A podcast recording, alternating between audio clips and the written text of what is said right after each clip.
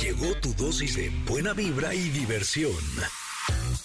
Salud, stylish, música, bienestar. Tenemos todo, pero todo lo que necesitas para estar bien. Ingrid Coronado y Tamara Vargas. ¿Necesitamos decir más? Ingrid y Tamara en MBS. Comenzamos. Queridos, que tengan un gran miércoles. Ya estamos a mitad de semana. Uf, qué rápido. Ay,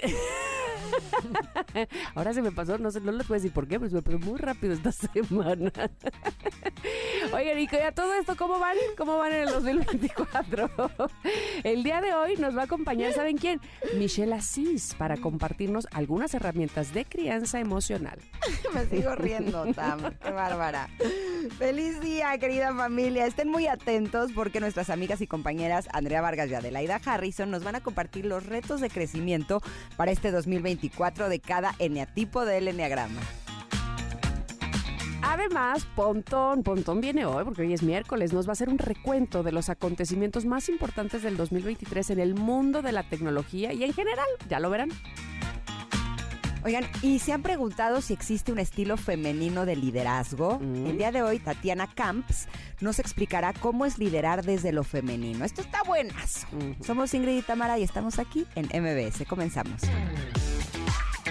Ingrid y Tamara en MBS 102.5. Connectors, ya estamos más espabilados después de la cruda de Año Nuevo, después de la fiesta de Año Nuevo, de fin de año, pues espero que sí, 3 de enero, seguramente muchos de ustedes ya se volvieron a encarrilar en sus trabajos. Qué bueno que cualquier cosa que estén haciendo estén con nosotras. De verdad que este año también eh, uno de los propósitos, sin duda alguna, es hacer crecer más y más y más y más esta comunidad como ha sucedido desde hace más de tres años, esta comunidad de Connectors en este programa que se llama Ingrid y Tamara y que ustedes nos hacen el grandísimo favor y amorosísimo favor de escucharnos todos los días aquí en el 102.5 en MBS en Ciudad de México.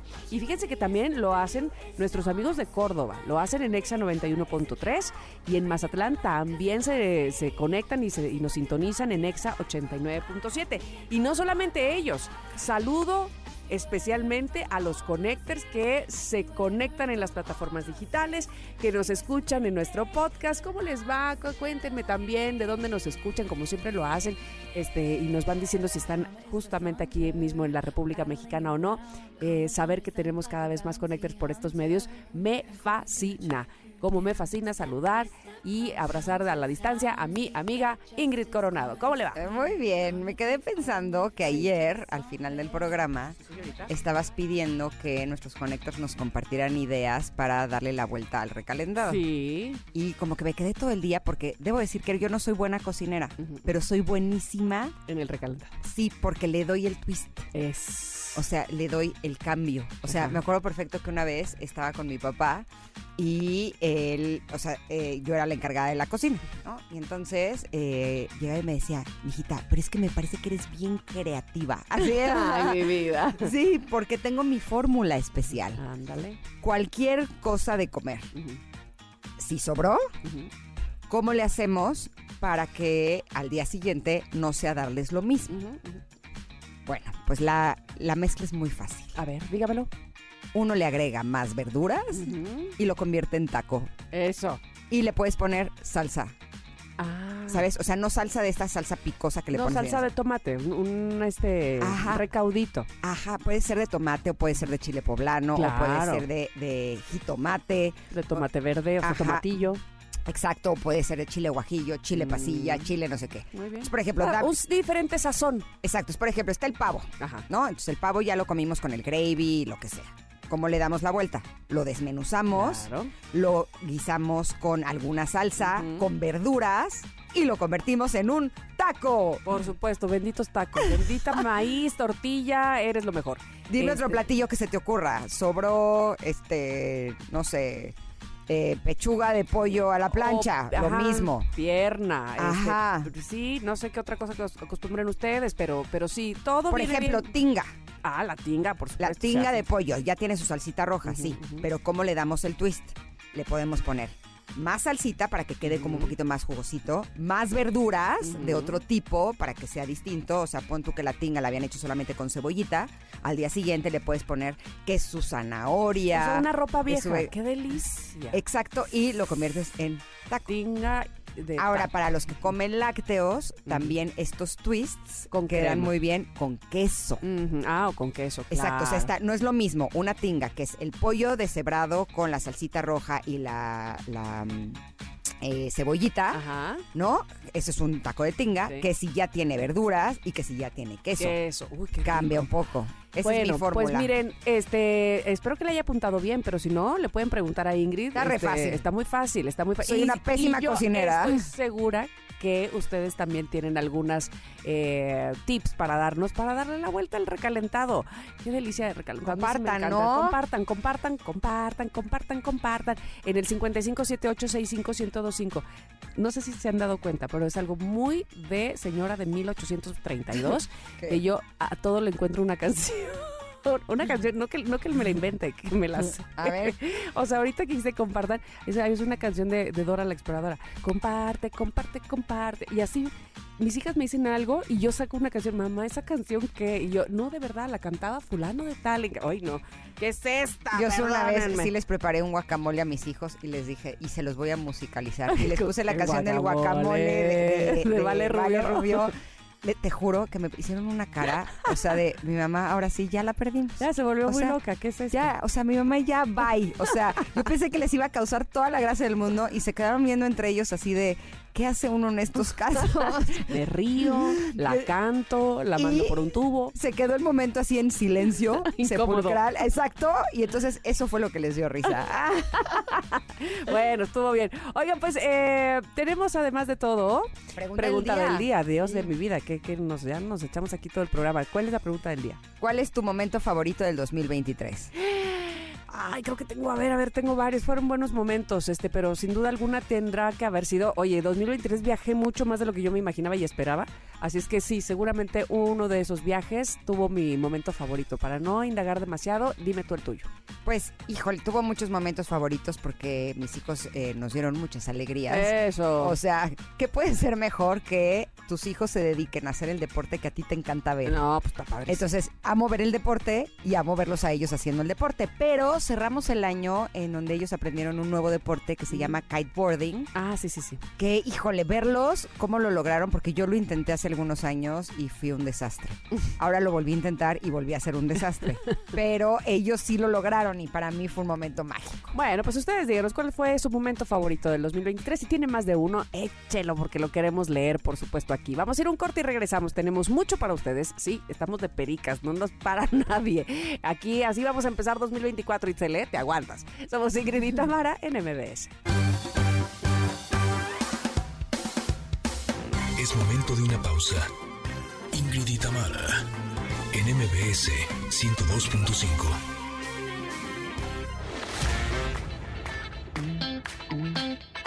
Ingrid y Tamara, en MBS 102.5. Continuamos. Connectors, el día de hoy en el Comentarot elegí eh, un mensaje del libro Pregúntale al oráculo de Ingrid Coronado y Tamara Vargas. Eso. Eso, eso, eso. Híjole, y escogí uno que, que está bien padre. Yo creo que es uno de mis favoritos. ¿Cómo se llama? A ver. Eh, fíjate, primero les voy a escribir la imagen. En la imagen sale una mujer que tiene eh, un peinado con unas zanahorias en el pelo. Sus aretes son de pepinos. Sus brazos son de apio. En el área del busto tiene eh, dibujados unos plátanos. Trae un carrito del súper donde tiene muchas frutas, muchas verduras. Y en la parte de arriba dice, eres lo que comes. Este es la- el mensaje de la nutrición y dice lo siguiente. Una alimentación saludable nos ayudará a sentirnos bien físicamente. Si supieras que vas a tener un solo auto para toda la vida, ¿lo cuidarías? Solo tienes un cuerpo y es el único que tendrás. ¿Lo aceptas? ¿De qué lo alimentas? ¿Le exiges mucho? ¿Lo dejas descansar? Puede ser que no le hagamos caso hasta que se enferme o algo nos duela, pero elegir conscientemente lo que ingerimos contribuirá a mantenernos con energía, vitalidad y es un acto de amor propio. ¡Tarán! Mm, qué bonito. Eh, ¿Qué tal? Este es un mensaje sumamente importante porque yo creo que es algo que eh, nos puede estar deteniendo de sentirnos bien y de estar bien, ¿no? Justo eh, hace unos días estuve en un torneo de mis hijos. Híjole, y hubo algo que me llamó mucho la atención. Esto se, ahora sí que se desarrolló en un club de pádel, ¿no? Es un espacio en el que en teoría la gente va a hacer ejercicio, ¿no? Y en teoría la gente que hace ejercicio son personas que quieren cuidar pues su salud y su estado físico, ¿no? Y bueno, resulta que me impactó porque en el restaurante de este club el menú era de, dar risa, o sea, hamburguesa, hot dog, eh, papas eh, la francesa, eh, pura cosa así, o sea, pura cosa que no va de acuerdo a un buen estilo de vida, ¿no? Y lo que más me llamó la atención es que, por ejemplo, cuando yo llevé a mis hijos a un nutriólogo deportivo para que nos dijera qué es lo que tienen que comer, nos hizo un hincapié y se los hizo a ellos muy claro que no solamente para mantener un buen estado de salud, sino para poder tener un buen rendimiento físico, es indispensable lo que se come antes, pero también durante un partido, ¿no? En este torneo había días que mis hijos jugaban un partido a las 8 de la mañana, el siguiente partido a las 4 de la tarde y el siguiente a las 5 de la tarde y el otro jugaba a las 10, a las 12 y a las 3, ¿no? O sea, el punto es que uno tenía que estar ahí todo el día. Y la alimentación que pretendían que uno comiera era eso, ¿no? Pura cosa, además era eh, comida congelada que la metían a la freidora, o sea, todo mal. Y entonces yo lo que hice fue que pedí sushi, ¿no? Para que todos comiéramos eso, porque finalmente no comemos eso que había ahí en la lista. No, no, no, bueno, o sea, pedí, haz cuenta que unas, eh, unos sueros y unas aguas y así. Y cuando estaba así, viendo uno de los partidos, metiéndome el bocado del sushi a la boca, llegaron a cobrarme de lo que había estado pidiendo en el día. Y le dije, ¿podemos esperar a que termine el partido y termine de comer para pagarte? No, me lo tiene que pagar ahorita porque eh, usted metió comida de afuera. y le dije, pues lo que pasa es que lo que venden aquí son puras cosas que un deportista no debe de comer. Pero a donde quiero llegar con esto es que ahí es donde me di cuenta por qué es tan difícil alimentarse bien. Porque desgraciadamente no tenemos una cultura de qué es lo importante que debemos de comer, ¿no? Eh, y a quienes queremos alimentarnos bien, nos la hacen la vida difícil, nos hacen, nos hacen la vida compleja, ¿no? Eh, porque finalmente no hay justo esta conciencia y yo creo que es algo que vale la pena que hagamos un trabajo en equipo y que logremos que principalmente los niños, ¿no? Se alimenten de una buena forma. ¿Cómo? Pues informándonos. A mí me da mucho gusto porque en este programa tenemos varias secciones que hablan de, de cosas que tienen que ver con nutrición y con alimentación. De hecho, hoy tendremos un especialista importante ¿no? Pero eh, sí creo que vale la pena que cuando veamos que en las escuelas, en los centros deportivos, en estos lugares en los que los niños van a estar aprendiendo qué es lo que vale la pena que consuman para poder estar bien y rendir bien, no solamente a nivel físico, sino también a nivel mental, pues que los papás veamos la forma de empujar un poco, ¿no? A que haya este tipo de conciencia.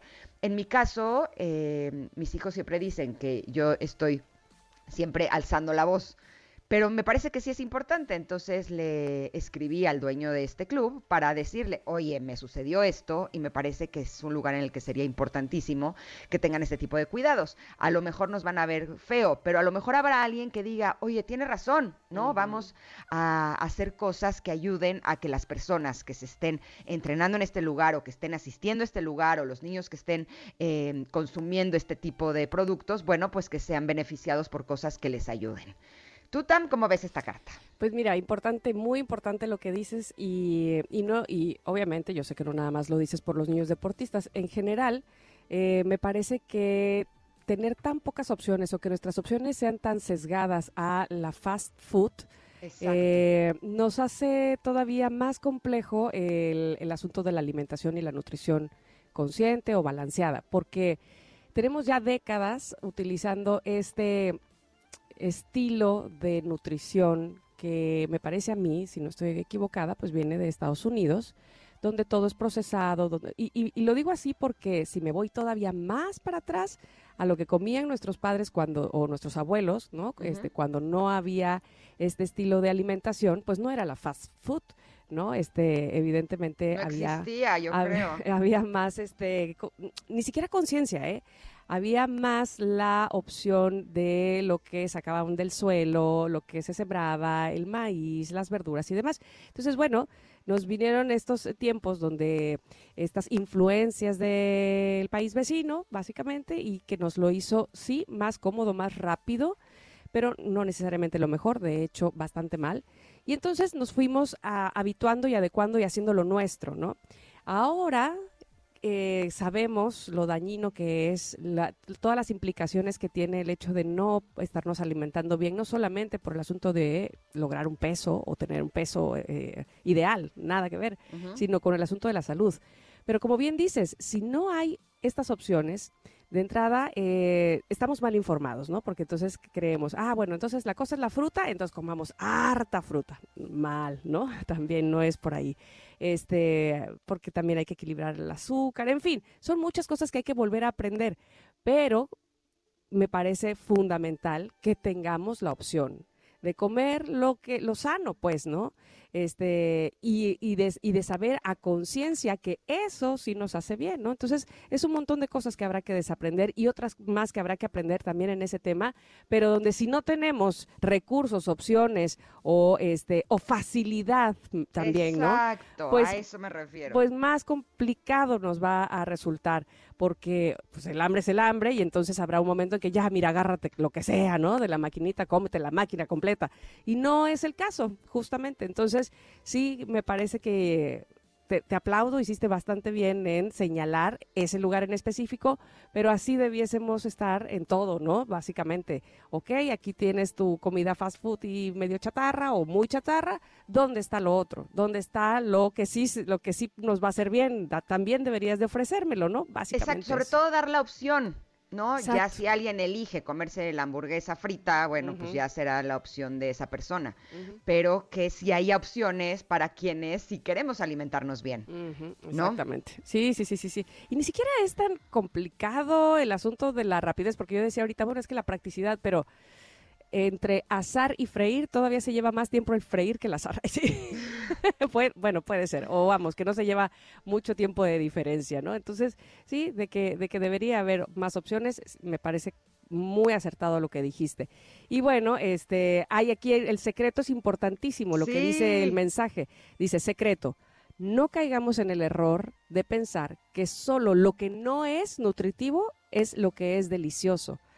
Hay de verdad una cantidad de deliciosas cosas nutritivas con sabores maravillosos, de verdad, que, este, que esa es otra cosa, que no tenemos acostumbrado al paladar, ¿no? Y entonces, pues lo que nos gusta o lo que, a lo que está acostumbrado nuestro cuerpo es a ciertos sabores que ya le impusimos también, ¿no? Entonces, con conciencia, por eso es, que se utiliza mucho ahora este, ese tipo de alimentación, con conciencia de decir, bueno, esto es lo nutritivo, démosle oportunidad a mi paladar de que lo conozca, de que le guste, de que lo deguste y de que lo adquiera y lo y habitualmente lo coma, ¿no? Básicamente. y sabes qué, y darnos a la tarea de revisar qué es lo que estamos comiendo, ¿no? Lo ideal sería que solo comamos cosas que no están empacadas, por ejemplo, para que no tengan conservadores ni nada, pero es imposible, ¿no? Porque por la vida que tenemos, pues a veces sí necesitamos consumir este tipo de cosas, pero a la hora de leer los ingredientes, de veras se sorprenderían cómo hay cosas que son deliciosas mm. y sus ingredientes son buenísimos. El otro día me encontré unas barritas que venden en estas tiendas donde venden cosas al mayoreo. Bueno, o sea, que venden de a mucho, ya sabes cuál, ¿no? Sí, sí, sí. Bueno, y resulta que unas barritas así espectaculares, y cuando le leí los ingredientes me fui de espaldas, porque están hechas de cacao, mm. con nueces, almendras, endulzadas con dátiles. Oh, qué rico. Ajá, y son con eh, ingredientes 100% naturales, no tienen azúcares añadidos porque justo está endulzado con dátiles. Eh, además está eh, hecho crudo, por lo tanto los ingredientes no, no, pierden sus propiedades, porque por ejemplo las almendras tostadas me encantan, pero pierden este, algunos de sus nutrientes, en cambio es mejor comerlas crudas o incluso activadas y remojadas pero son unas super barritas que no te imaginarías, ¿no? Que tienen pura cosa buena. Y deliciosas, Entonces, seguramente. Y deliciosas, exacto. Entonces yo creo que sí vale la pena que pues pongamos un poquito de atención, sobre todo no se puede hacer un cambio drástico y cambiar Exacto. todo lo que comemos de un día para otro. Pero si todos los días nos comprometemos a ir haciendo pequeños cambios y en lugar de endulzar con azúcar, endulzar con dátil y en lugar de o eh, empezarle a quitar, por ejemplo, el azúcar al café, ¿no? A lo mejor me gustaba con dos cucharadas, perfecto, le voy quitando poco a poco y entonces mi paladar se va acostumbrando, de manera que cuando me dé cuenta ya con a lo mejor un- una pequeña endulzadita o a lo mejor hasta sin endulzar me gusta, ¿no?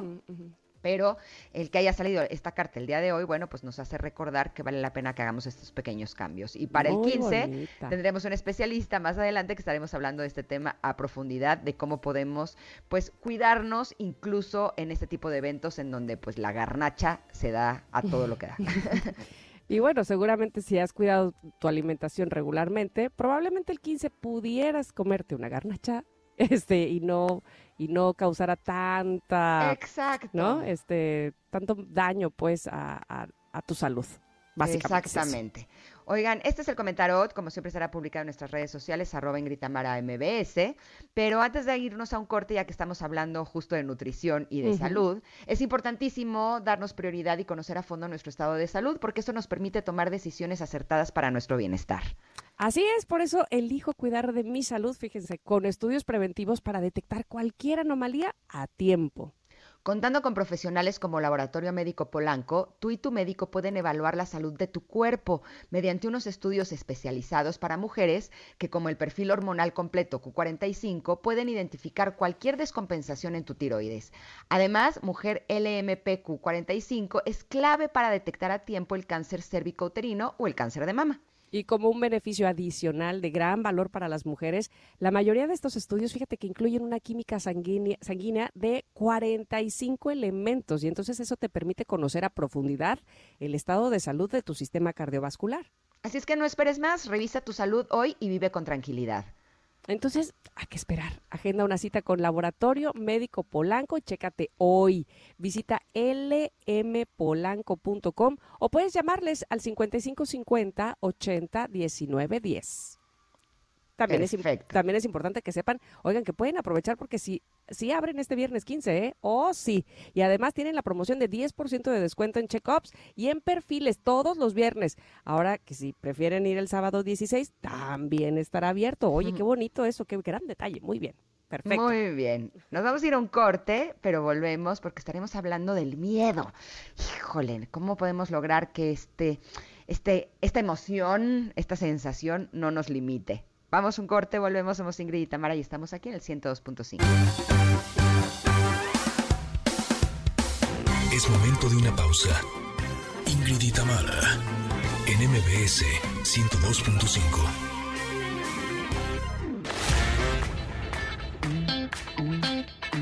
Ingrid y Tamara, en MBS 102.5. Continuamos. Connectors, ya estamos de regreso y debo hacerles una confesión. Si hay algo que me encanta de esta era es que tenemos la posibilidad de tener muchísima información, ¿no? Sí, creo que cuando nuestros padres nos criaban a nosotros, pues ahora sí que lo hacían como los habían criado a ellos. Y pues era como muy difícil que pudieran tener las herramientas necesarias para hacer su trabajo de manera que encontraran pues resultados o que por lo menos encontraran los resultados que estaban buscando. Me encanta la idea porque ahora sí tenemos mucha información, ahora sí hay eh, libros, hay contenido en Internet que nos puede decir cómo podemos manejar las diferentes situaciones con nuestros hijos. Y yo creo que una de ellas que es fundamental, en donde los padres podemos eh, llegar al punto de decir, quiero renunciar de mi trabajo, es cuando nuestros hijos hacen berrinches.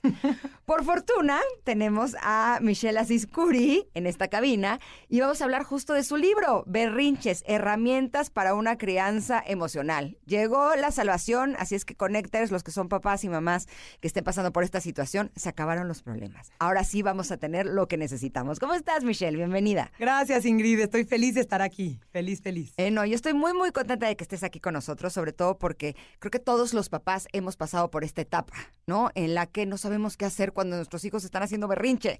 No sabemos si darles lo que nos están pidiendo con tal de que deje de llorar un ratito y a la vez decimos, es que si se lo damos, ya me fregué. ¿No?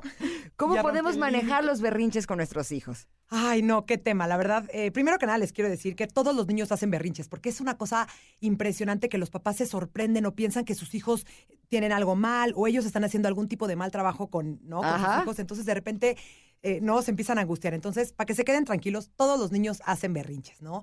Tenemos que entender que los berrinches son una explosión emocional de emociones demasiado intensas que los niños no tienen la capacidad tanto ni emocional ni de su cerebro para poder contener, ¿no? Nosotros de adultos, yo ahorita me enojo y no me volteo y le pego a alguien o me aviento al piso y pataleo porque yo ya tengo el cerebro completamente desarrollado. Mi hijo a los dos, tres, cuatro años apenas está en vías de desarrollo, entonces literalmente no es que me quiera molestar, no es que me quiera fregar, es que literalmente no puede. Le llega la emoción y como volcán explota y ¿qué hago? Pues lloro, grito, pego, muerdo, aviento, me aviento para atrás, cabezazos, ¿no? Porque es la única manera que tengo de, de poder expresar esta emoción que me desborda y me explota. Y tenemos que asegurarnos de nosotros no también ser unos niños que nos pase exactamente lo mismo cuando nuestro hijo está en pleno berrinche. Ahorita me, me acordé cuando mi primer hijo estaba chiquito, debe de haber tenido como 5 o 6 años, y estábamos en un centro comercial y me estaba haciendo berrinche en el piso. Y entonces es que yo decía, es que no sé cómo manejarlo, o sea, no sé qué hacer, ¿no? Me daba hasta pena con la gente alrededor de, o sea, qué oso yo aquí, la mamá que no sabe qué hacer con su hijo así. Y en eso dije, pues a ver, voy a hacer esto, ¿no? Y entonces agarré, dejé mi bolsa en el piso y me acosté igual que él y hice la misma pataleta que estaba haciendo él. Te juro que llegó un momento en que se me quedó viendo así de, mi mamá se volvió loca. Ajá. Y, y qué oso, o sea, se ve, esto se ve muy mal. Se así, en ese instante apagó el berrinche, se paró así y se puso a caminar así como de, no la conozco. Ajá, ahí la dejó. Hizo lo que a mí me hubiera gustado hacer con mi hijo, ¿no? Claro, claro, claro. Entonces, sí entiendo que son momentos en los que no saben cómo manejar sus emociones. ¿Cómo manejamos nosotros los papás las nuestras cuando estamos en esa situación? Eso está muy cañón y hablas de algo tan importante porque, a ver, tenemos que partir que a nosotros nadie nos enseñó a hablar de nuestras emociones, nadie nos enseñó a trabajar con nuestras emociones, nadie nos enseñó a regularlas de una manera asertiva. ¿No? O nos ignoraban, o nos minimizaban, o nos daban una nalgada, o nos mandaban a nuestro cuarto. Entonces nadie nunca nos dijo, oye, mijita, es que lo que pasa es que estás enojada, o estás triste, o te está pasando esto. Entonces, nosotros somos unos analfabetas emocionales. Entonces, es bien difícil nosotros saber qué onda con nuestras emociones y después saber qué onda con las emociones de nuestros hijos y regularnos a nosotros para poder regularlos a ellos. Pero es bien importante nosotros regularnos nosotros. Nuestros hijos ya están en una tormenta y necesitan que nosotros seamos su calma para que ellos se puedan tranquilizar, porque si nosotros no, los no nos regulamos a nosotros, Ajá. imposible regularlos a ellos. Imagínate, porque justo lo que dices, nos ponemos a su nivel y entonces son dos niños de cuatro años, uno haciendo berrinche y el otro haciendo berrinche y entonces, pues, ¿quién ayuda a quién y cómo le podemos hacer? Entonces, justo es eso, contar hasta 120 mil, respirar, poder anticiparnos, decir, ok, ya me voy a ir el fin de semana a la playa, esto es temporal, rápido, ¿no? Como que meternos en este, en este, en esta mentalidad un poco para poder estar ahí para ellos. Porque si ellos están perdiendo el control y nosotros per- eh, perdemos el control, ya perdimos todos porque ya quién ayuda a quién y quién regula a quién. Entonces, Ahora, ¿qué hacemos importante. Cuando eso es sistemático? Cuando ya es eh, drama siempre, ¿no? Eh, con- incluso podría ser con algo en particular. No sé, se me ocurre la comida. ¿No? Eh, Típico. eh, exacto, típico. No, no quiero esto, no me gusta. no, no, no. ¿Qué hacer en esos casos? ¿Cómo lo podremos contenerlos de manera que no sea un problema constante que cada que nos sentamos a comer no quiere comer la comida y hace drama y hace berrinche? Claro, mira, te voy a decir una cosa. A mí, los berrinches un poco predecibles, los que ya sabes que cada vez que se sienta a comer es un berrinche, son los más fáciles un poco de regular, porque ya sabes que viene y puedes prevenir. Si de repente te agarra de la nada en el centro comercial o de repente a medianoche se pone a gritar, ahí es cuando es un poco más complicado. Pero cuando ya tenemos algo un poco más fijo. Un patrón. Un patrón, es más fácil, porque a ver, es completamente diferente que tú llegues y le grites ¡a comer! O llegues y le apagues la tele o le quites los juguetes a los que esté jugando y casi casi medio obligado a la mesa. Es diferente si te acercas, ¿no? Hola, ven, vamos a comer, ven. Híjole, te hago unas carreritas de aquí a la mesa, vamos, ¿no? Y que el momento de, la comer, de comer, si ya sabes que es un tema, ¿no? Poder dejar el celular, dedicarle tiempo, darle opciones de, a ver, va a tener que comer verduras, ¿qué verduras quieres? ¿Quieres brócoli o quieres ejotes, ¿no? Y entonces es un poco más fácil porque tú, sabiendo que va a haber un berrinche, ¿no? Te metes a tu cuarto, cuentas hasta 100, respiras, dices, a ver, ¿qué puedo hacer? ¿Cómo le puedo hacer? Y ya llegas mucho más preparada al momento. Y los niños, la mayoría de los malos comportamientos de los niños son falta de conexión con mamá y con papá. Entonces, una de las maneras de prevenir, que lo pongo entre comillas porque es imposible prevenir todos los berrinches, pero hay algunos que sí vamos a poder, es conectándonos emocionalmente con ellos, dándoles tiempo, dándoles presencia, dándoles conexión, rellenándoles su batería emocional y poder estar con ellos tantito antes, dándoles, no ponerme a su altura, darle la mano, darle un abrazo, ven, vamos a comer, no, vámonos juntos, hacemos unas carreritas o meter el juego. Y entonces, cuando los niños tienen su batería emocional llena y se sienten conectados y, ¿no? Eh, con sus papás, es muchísimo más fácil que los niños cooperen, que el niño vaya a querer comer, ¿no? Entonces, por eso te digo que los berrinches un poco predecibles es más fácil porque nosotros nos anticipamos y decimos, ok, ahí viene, ahí viene la hora cero, ¿no? La hora del baño. Que la siempre... hora cero, sí. Eh, te juro que yo sentías mi corazoncito así que latía más rápido. No, ahí viene lo más difícil del día. porque aparte tú ya estás cansada, tú ya estás agotada, tú ya lo único que quieres es que ya esto acabe. Pero si tú llegas y antes de que empiece la hora cero, te metes a tu cuarto, ves el techo, pones eh, un, episodio en la televisión, pones música, hablas con tu mejor amiga, te sirves una copita de vino, algo, y llegas tú preparada, con mucha paciencia a este momento, vas a ver cómo los berrinches son más fáciles, son menos duraderos, son menos intensos y todo fluye mucho mejor porque es diferente si llegas cansada, si llegas desesperada, si llegas eh, con dolor de cabeza, si llegas con hambre, con cansancio, va a ser mucho más difícil.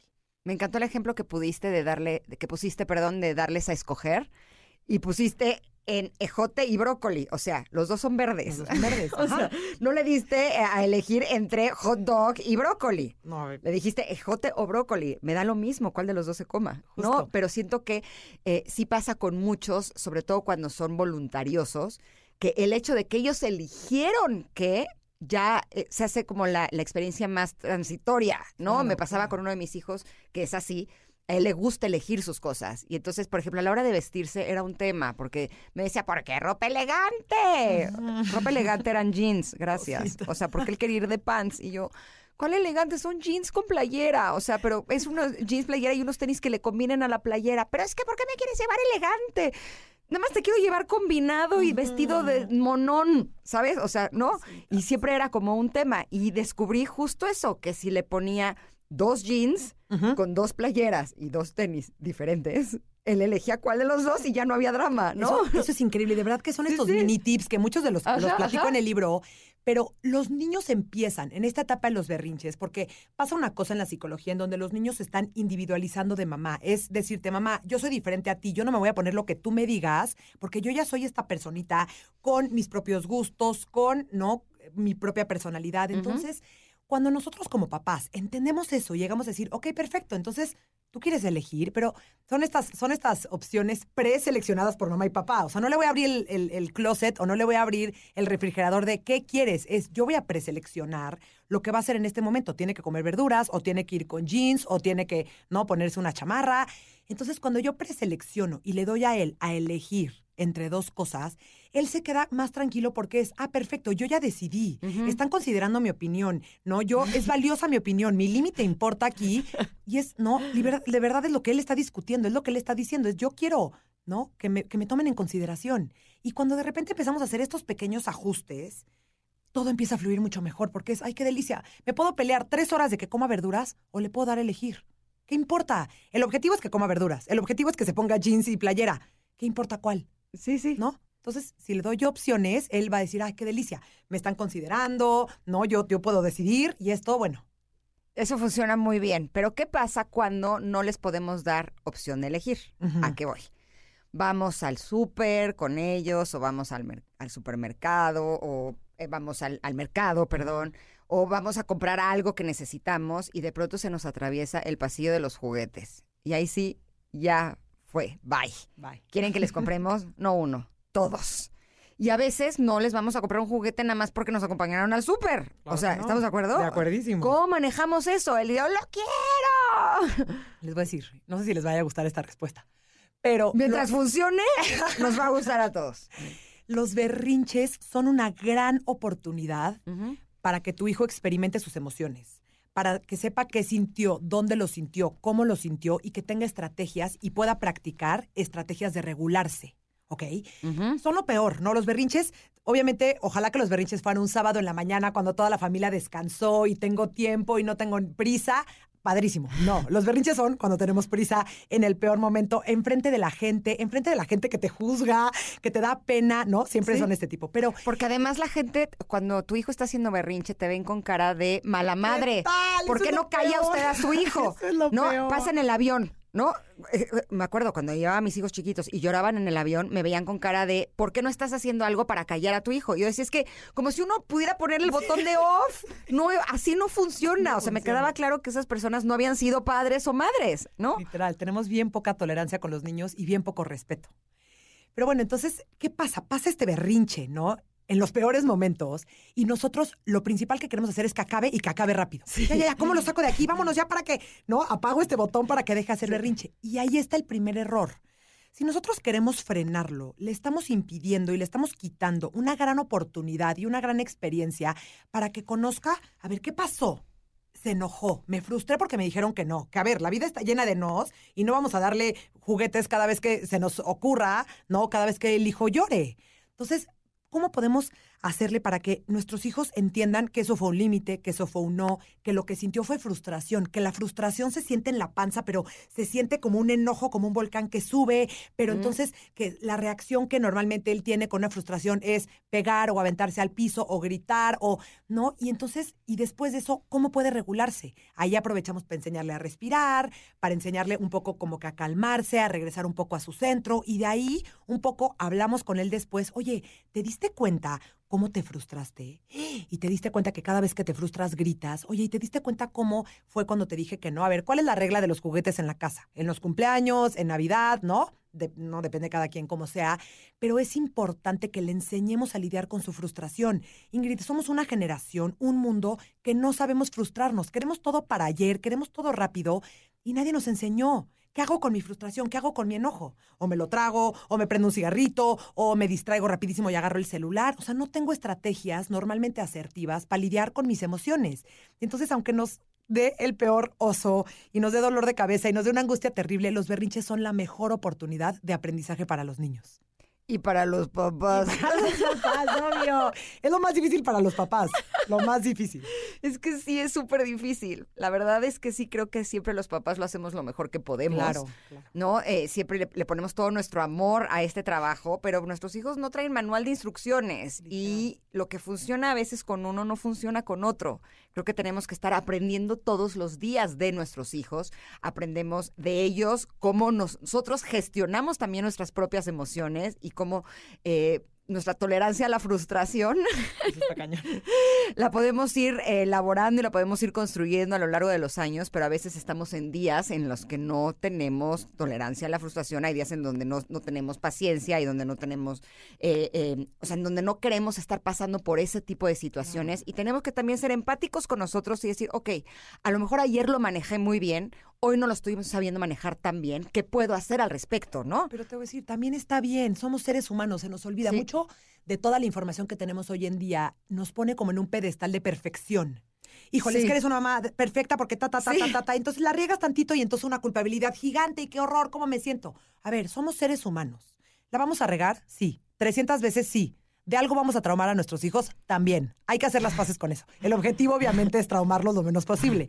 Pero entonces, teniendo esto en mente, hay que, las veces que la reguemos, hay que reparar, hay que pedir perdón, hay que enseñar a nuestros hijos que cualquier problema tiene solución, que cualquier no regada que hacemos se puede reparar, se puede pedir perdón, se puede apapachar, se puede, ¿no? Y también se vale porque también somos seres humanos, ¿no? Muchas veces nuestros papás, nuestros abuelos fueron estos seres perfectos que nunca la regaban, que siempre lo hacían todo perfecto y nos dejaban como en este, nos ponen este pedestal de, híjole, ya está cañón, ya no puedo hacer, ¿no? Nada mal. Está bien, la vamos a regar y no pasa absolutamente nada.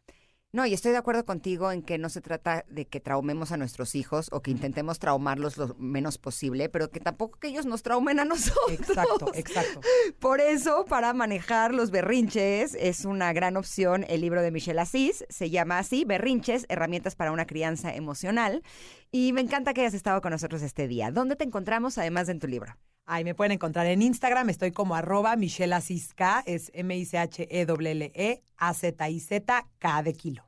Y ahí todo el tiempo estoy subiendo información, estoy subiendo tips, estoy subiendo eh, estrategias, recomendaciones, todo lo que les pueda ayudar a ustedes en su crianza de 0 a 6 años en temas de vínculo, de emociones, de comportamientos, de transiciones, de todo lo que se pueden imaginar, ahí estoy yo para apoyarlos. Me encantó cómo explicaste todo así, con palitos y plastilina. Así. ¿Qué tal? Porque es de niños. Así. No, pero sí, es que es que la manera de entenderlo. Porque si no, si me pongo muy, muy, muy, muy psicológica y hablando de cosas muy, muy elevadas, es como, ¿qué? No, esto. Y el libro así está escrito de una manera bien fácil de entender y con estrategias bien sencillas para que puedas empezar a aplicar desde hoy. Buenísimo. Te queremos de regreso en este programa. Feliz de la vida, Ingrid. Gracias por estar aquí. gracias. Vamos a un corte Connecters. Regresamos. Hay mucho más para ti aquí en Ingrid y Tamara. Volvemos. Momento de una pausa. Ingrid y Tamara, en MBS 102.5.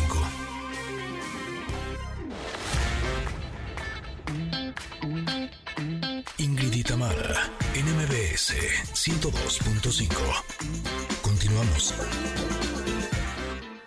Estoy muy contenta de recibir en cabina a Tatiana Camps. Ella eh, trae libro bajo el brazo y me encanta el tema de este libro. Se llama Liderar desde lo femenino, estilos horizontales y disruptivos que cambian al mundo. ¿Y por qué me encanta el, el título de este libro? Porque eh, en últimas fechas que hemos también platicado en este programa sobre la energía masculina y la energía femenina, se habla mucho de que las aptitudes que requeriría un líder tendrían que ver con lo masculino.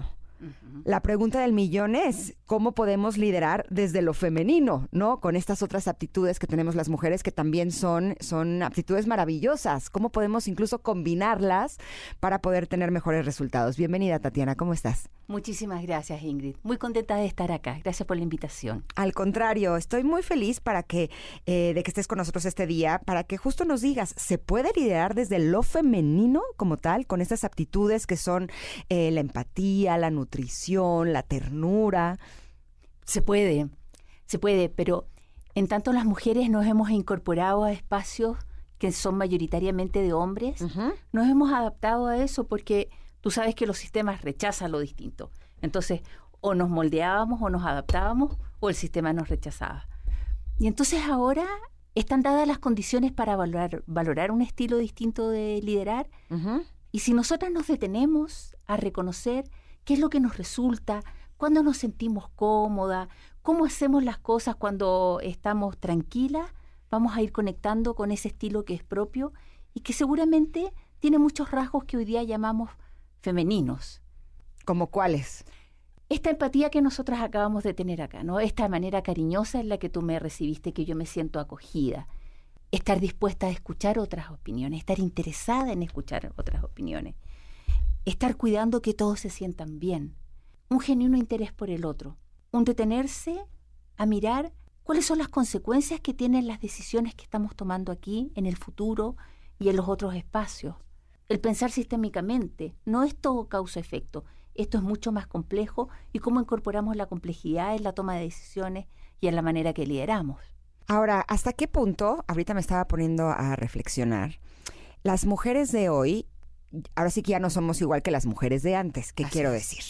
Antes los roles femeninos y masculinos estaban muy, muy claros, ¿no? Las mujeres se quedaban en casa a cuidar de los hijos, a hacer la comida, a llevar las labores del hogar, y los hombres son los que salían a trabajar.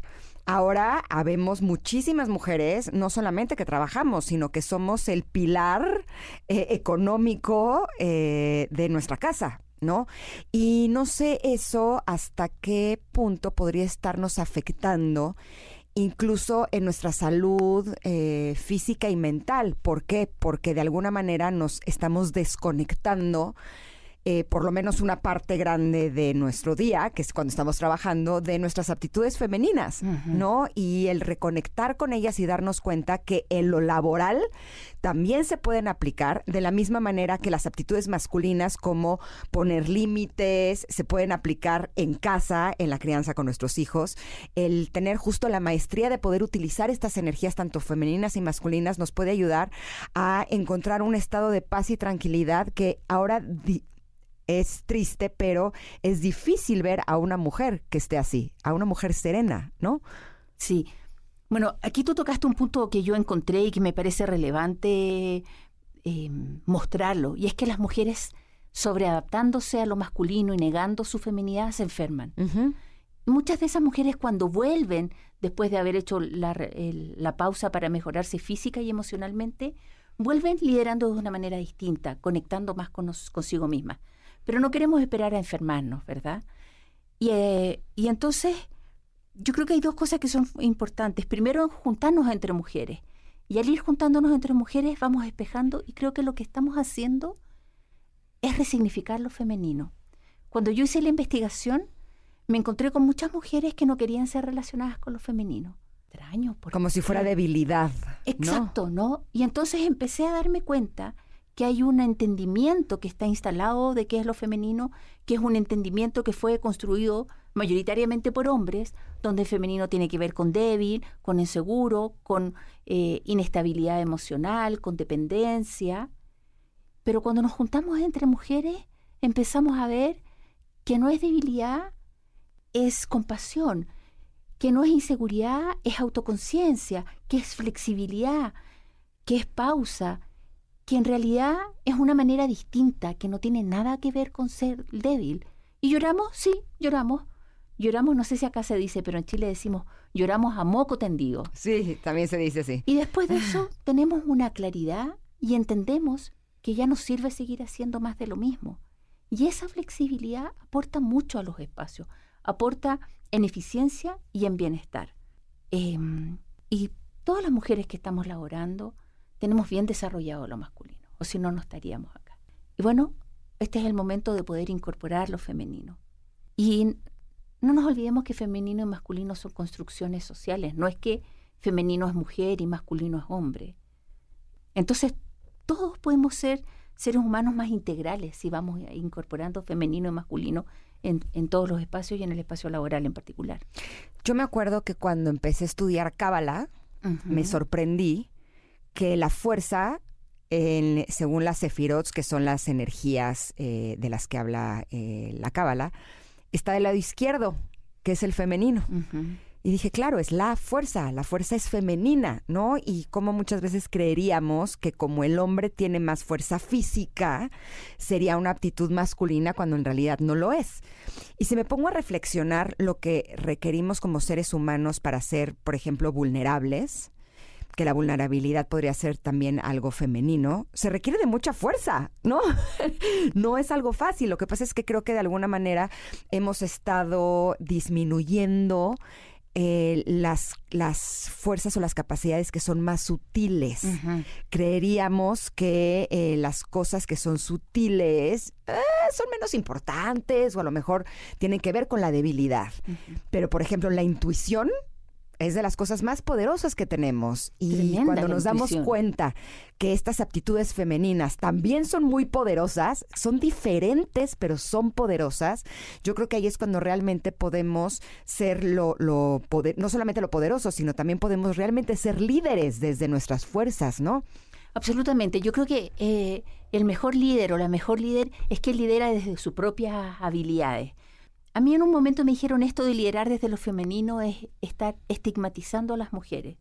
Yo creo que es todo lo contrario, es abrir un espacio de libertad a las mujeres donde podemos detenernos a reconocer qué es lo que a mí me resulta. Y si eso se llama femenino, pues bien. Si no se llama femenino, bien también. Reconocerlo y ponerlo en valor. Poner en valor la capacidad de escucha. Poner en valor, como tú decías, la vulnerabilidad Em, la resiliencia que hoy día está tan eh, reconocida, ¿no? La resiliencia tiene que ver con detenerse, poner mi vulnerabilidad, reconocerla y pararme otra vez. Eso es ser resiliente. Entonces, em, hoy día no estamos dando respuesta a, las demandas, a las, dificultades que tienen las empresas y la humanidad y el planeta. Con las mismas habilidades de siempre ya no podemos, tenemos que incorporar estas nuevas que hemos tenido guardadas en el hogar. Por supuesto que sí. Y me hiciste reflexionar que en los últimos años se ha estado hablando mucho de las mujeres, de cómo las mujeres es indispensable que recuperemos nuestro poder. Se habla incluso de empoderamiento femenino. A mí no me gusta el término empoderamiento femenino porque siento que es como si las mujeres estuviéramos esperando a que alguien nos dé el poder cuando podemos ser poderosas. Pero evidentemente venimos en una lucha en contra del patriarcado, que es lo que ha dominado en los últimos años. Y creo que... En los últimos cinco mil años. Eh, sí, en los últimos muchos años. Pero creo que a veces lo que estamos intentando eh, no sería el camino adecuado. ¿Qué quiero decir con esto? Como si para que el patriarcado pierda fuerza, nosotras tendríamos que ser más masculinas para que entonces se compense. Y yo estoy convencida que el camino no es ese. ¿Qué pasa si nosotras somos más femeninas y tomamos nuestro poder desde estas energías que son sumamente poderosas y cada quien nos ponemos en nuestro lugar? No se trata de que las mujeres seamos más que los hombres, ni que los hombres sean más que las mujeres, simplemente que cada uno reconozca quiénes somos, cada uno y qué es lo que podemos aportar y hacer equipo entre todos nosotros. ¿Eso podrías decir que eso es liderar desde lo femenino? Eso es absolutamente liderar desde lo femenino. Y entonces cuando yo me pregunté, ¿por qué las mujeres no quieren ser relacionadas con lo femenino? Entonces, hay un femenino que ha estado definido desde lo masculino y por lo tanto minimizado, ¿no? Y hoy día estamos resignificándolo. Las mujeres no podíamos ir a la universidad, las mujeres no podíamos ir al colegio, las mujeres no nos podíamos educar. Eso significa que toda la generación de conocimiento está construida solo en una conversación entre hombres. Pero a la medida que se han ido incorporando mujeres a los distintos ámbitos, hemos cambiado las respuestas, las preguntas. Y entonces, cuando solo había hombres en la antropología, por ejemplo, nuestro referente era el chimpancé. Que el chimpancé se basa en la competencia, en el macho dominador y en la agresión. Pero se fueron incorporando las mujeres a la primatología. Hoy día, de hecho, la primatología es una ciencia que tiene más mujeres que hombres. Y descubrimos a los bonobos, que son igual de cercanos a nosotros los seres humanos que los chimpancés.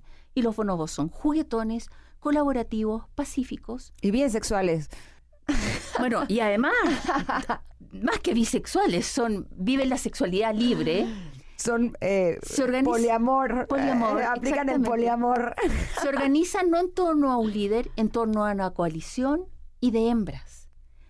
¿Y qué significa esto? Significa que la competencia y la colaboración aparecen igualmente eh, factibles desde el punto de vista evolutivo. Entonces no aparece la colaboración como una utopía romántica de las mujeres, no. Y esto yo creo que es interesante. Nos vamos incorporando y vamos mostrando que lo que se ha definido como verdad no es una verdad universal, es la verdad masculina. Y bueno, hasta el déficit atencional, hasta el trastorno del espectro autista, hasta el ataque al corazón, hay muchos aspectos que han sido definidos solo para los masculinos. Y hoy día estamos ampliando toda esa mirada al incorporar lo femenino. Y también el liderazgo. Y también el ejercicio del poder. La paz Mira lo que está pasando en Israel. ¿Sabes tú que las mujeres palestinas e israelitas desde hace años se reúnen en el, en el desierto, vienen caminando desde distintos extremos, se juntan en el centro, bailan, cantan y comparten una comida? Y ahora lo acaban de hacer y ¿qué están pidiendo? Están pidiendo mesas de paz donde participen las mujeres. Mm. Porque las conversaciones de paz donde participan las mujeres los acuerdos duran muchos más años, son más estables. Por supuesto que sí, porque las mujeres sabemos manejar de una forma diferente la competencia, por ejemplo. Exactamente. Y cuando ponemos a a jugar en el tablero nuestras posibilidades y nuestras fuerzas femeninas, sin lugar a dudas, sí creo que podemos llegar a muy buenos acuerdos.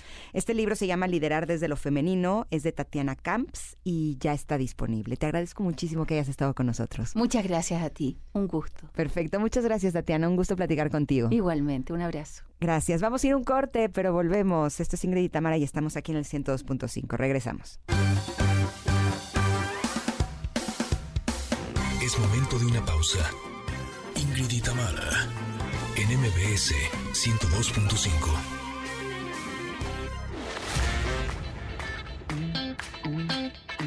Ingrid y Tamara, en MBS 102.5.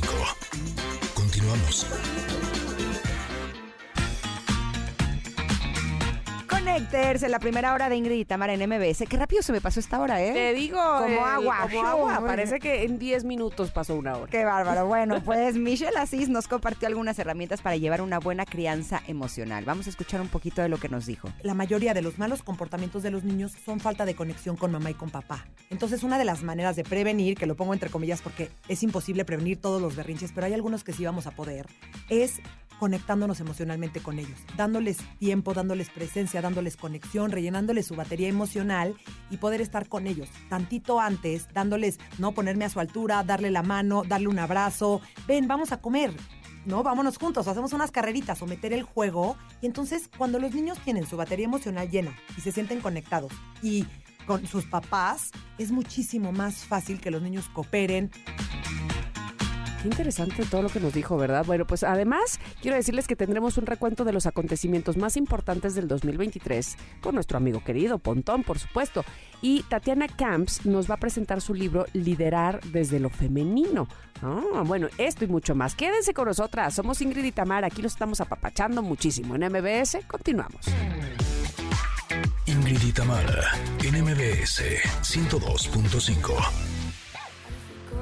ever talked to told me you were bad, bad news. You called them crazy. God, I hate the way I called them crazy too. You're so convincing.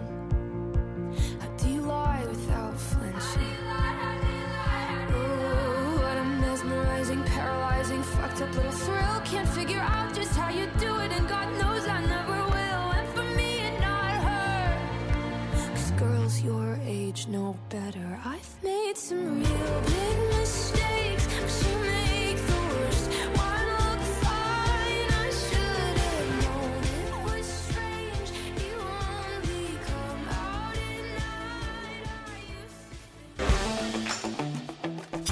respeto, admiración y el luchar por los sueños.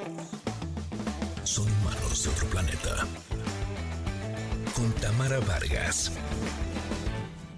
Lo que estamos escuchando en este momento es a David Bowie, nada menos y nada más con Space Oddity, pero a quien tenemos ya conectado a este programa y me da tanto gusto de verdad poder saludarle y que ustedes, queridos Connectors, conozcan, miren cómo se llama esta, esta sección, Humanos de otro planeta, le puse yo hace tiempo y me queda clarísimo que él es uno de ellos. Seguro.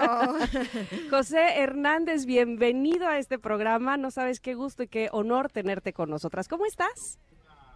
Muy bien, Tamara, estoy muy contento de estar aquí con usted y con Ingrid aquí en MBS Noticias y con mucho, muy, ah, muy contentos porque estamos ah, pues ah, celebrando lo de la película que ha sido recibido mundialmente ah, por mucha gente. Está ahorita disponible en más de 240 países. Entonces estamos muy contentos por eso. A Million Miles Away es la película de la que eh, José está hablando, que es la historia de su vida, pero independientemente de que alguna plataforma o algún estudio la haya tomado para, para mostrarla al mundo, es que, eh, es, que es, una, es una historia de vida que tenemos que, creo yo, que sabernos todos y que además sentirnos orgullosos de tu historia de vida, José Hernández, porque además es muy inspiradora. Es, eh, quiero decirte que, que, antes de la película, evidentemente conocíamos tu historia, pero además hay un cuento para niños también, viendo a las estrellas, me parece que se llama, que habla de tu historia y de tu vida y que los niños,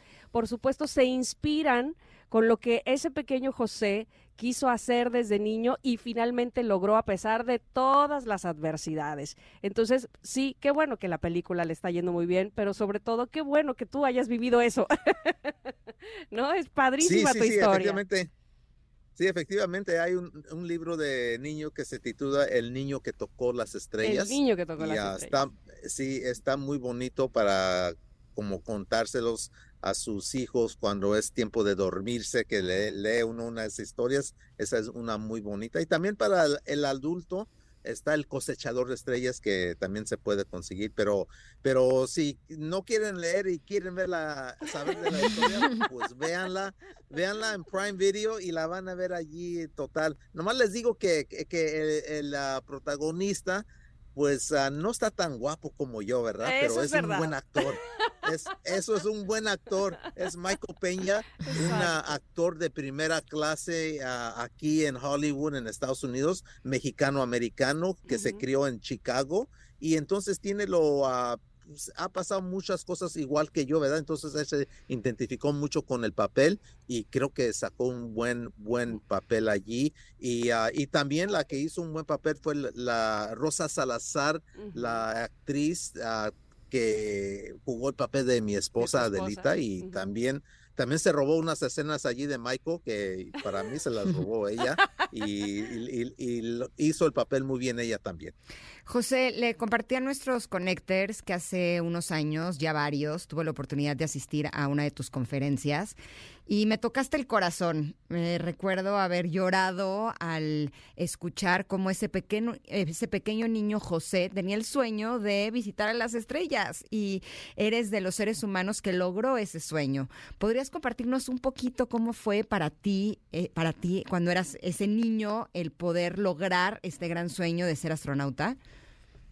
Sí, que sí, claro que sí, Ingrid. Fíjate que, que pues yo crecí am, en ah, una vida bicultural, ¿no? Porque mis padres son de Michoacán ah, y mi papá desde pequeño ah, era campesino que viajaba a California a tres distintos lugares, Ingrid, para las cosechas de la verdura y fruta.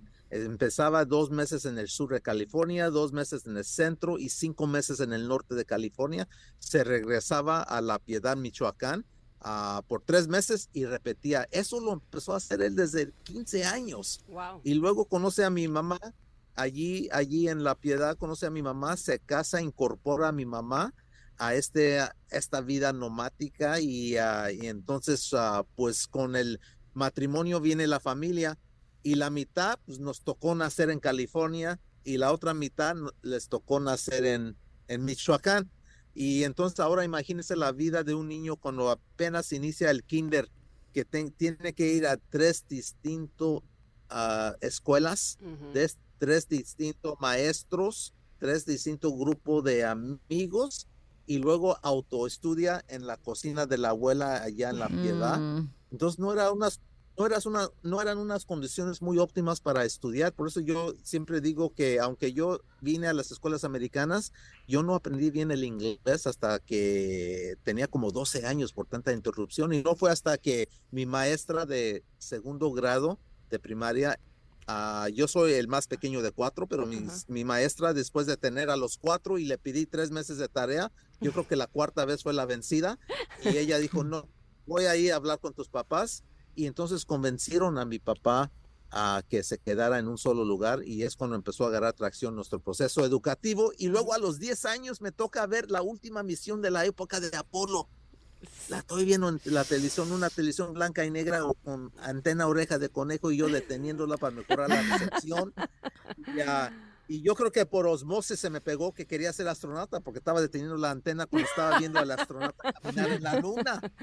Y, ah, y no, pero yo vi, ya salía y veía la luna, era en la noche, un diciembre frío, entraba, miraba y escuchaba al astronauta, todavía recuerdo su nombre, Gene Cernan, el último que ha caminado en la luna, y, ah, y es cuando dije, de aquí soy yo, Yo quiero ser astronauta y lo mejor que pude haber ah, hecho Ingrid y Tamara es compartir ese sueño con mis papás con mi papá específicamente, él me sienta en la cocina y me da una receta muy simple, pero muy efectiva. Me dijo, mijo, si quieres hacer lo que tú quieres, tienes que seguir estos cinco pasos. Le dije, ¿cuáles son, papá? Dijo, primero determina tu propósito en la vida. ¿Qué es lo que quiere lograr José? Pepito, me decía. Mm. Y, luego, y, y, bueno, yo ya lo sabía, astronauta. Luego, segundo, reconoce qué tan lejos estás de esa meta. Y le dije, papá, por favor, somos campesinos, más lejos no podemos estar. Y se rió, se rió y luego dijo, tercero, crear una ruta, un mapa para saber llegar. Cuarto, prepárate de acuerdo del reto que escogiste. Y vaya qué reto escogiste, ¿eh? Y quinto, échale ganas, échale muchas ganas. Se mezcla eso, hijo, esta es la receta para triunfar en la vida. Y yo le agrego un ingrediente a Ingrid y Tamara y eso es la perseverancia, porque ustedes saben que como en la película, la NASA me rechaza 11, 11 veces, no es veces. hasta la doceava, no es hasta la doceava vez que finalmente NASA me acepta como parte de la generación número 19 de astronautas. Qué orgullo, pero además eh, lo dices muy bien y obviamente lo dices con todo conocimiento de causa porque, porque a lo mejor el, eh, uno puede echarle todas las ganas, pero eh, los detractores, las circunstancias hacen que te vengas abajo, que digas, esto no es lo mío. O sea, no puedo eh, seguir eh, solicitando cosas que a, los- a las que me están negando o me están rechazando y con esa te puedes ir. Y, y- y tú perseveraste. Sí. Eh, evidentemente es un paso muy importante. Ahora bien, me hace pensar que eh, en esa parte de la película donde tú le, eh, le preguntas a tu novia, después esposa, eh, ¿cuál es su meta? Y ella dice, yo quiero ser chef y poner un restaurante de verdad michoacano, ¿no? Este, y te pregunta Sí. ella a ti, y cuando tú le contestas que astronauta y ella se ríe, este, dice, nunca me imaginé que me dijeras eso. Lo digo y lo menciono por lo siguiente, porque a lo mejor ahora hay quizá, no es que más posibilidades, pero uno podría eh, pensar que la tecnología te podría llevar más fácilmente a eso. Sin embargo, ahora hay otras carreras que yo como, so- que co- como madre veo que, que mi hija quisiera hacer y digo, qué locura. e- e- Eso no se puede hacer. ¿Por qué? Porque precisamente la tecnología se va desarrollando más y más y se me hace algo impensable Sí. lo que ella quiere hacer. Entonces, lo tomo en cuenta porque a lo mejor tú en tu época, ser astronauta era una cosa que ahora sí que este niño está loco, ¿no? Este, ¿cómo le va a hacer? Porque Sí, no sí. cualquiera puede hacerlo. Adelita, no, mi esposa Adelita, cuando estábamos, ah, éramos novios, pues no se les, le esperaba que le iba a tirar a tan grande, ¿verdad? Y pensó que estaba bromeando y lo vio que no me rí con ella. Exacto. Así Ah, de, dijo, "Ah, órale". ¿Estás hablando en serio? Dijo, órale. Entonces, ah, bueno, mis respetos, y, ah, pero sí me apoyó porque gracias a ella, yo ya estaba tirando la toalla Ujú, desistiendo. en mi sexto en, en mi sexto rechazo porque yo dije ya ya es basta ya voy a dejar este berrinche y seguir mi vida y ya no ilusionarme no aferrarme a querer ser astronauta y ah, Adelita encontró la, la, carta del sexto rechazo la tenía en el suelo porque la hice pedacito ella la encontró y, ah, y la leyó y ella es bastante inteligente ella dice este ya se me está rajando Ah, y entonces, ah, entonces me confrontó con la carta y yo dije, ah, pues ahorita es el momento para que me apapache. Voy a decir, pobrecito de mí, la NASA no me quiere. Seguro me va a dar una taza de chocolate, de chocolate con bolillo como mi abuela para consolarme. ¿Y qué crees, ah, Támara? No fue, no hubo ningún apapache. Chocolate. Más, más ni chocolate, mucho menos chocolate. Más bien, ah, más bien ah, me dijo, oh, te estás rajando. O sea, pues me lo dijo en inglés, eres un Ujú. quitter. Que se oye muy feo. Y Dijo, óyeme, no, no, claro que no. Dice, no, pues sí, te, te estás dando por vencido porque lee la última ah, línea de la carta. Siéntase libre de postularse la próxima vez. Ellos no te están diciendo que no te postules. Yo, sé- yo estoy de acuerdo que en esta postulación no te quisieron. Las últimas cinco tampoco te quisieron. Pero tú no sabes si la séptima, octava, novena, si te van a querer. Y si paras de hacerlo, yo te conozco. Siempre vas a tener ese gusanito de curiosidad que hubiera pasado y te vas a convertir en un hombre amargado a la vida y yo no quiero estar casado con un hombre amargado a la vida. Así que te pones las pilas y lo último que me dijo fue lo que se me quedó grabado.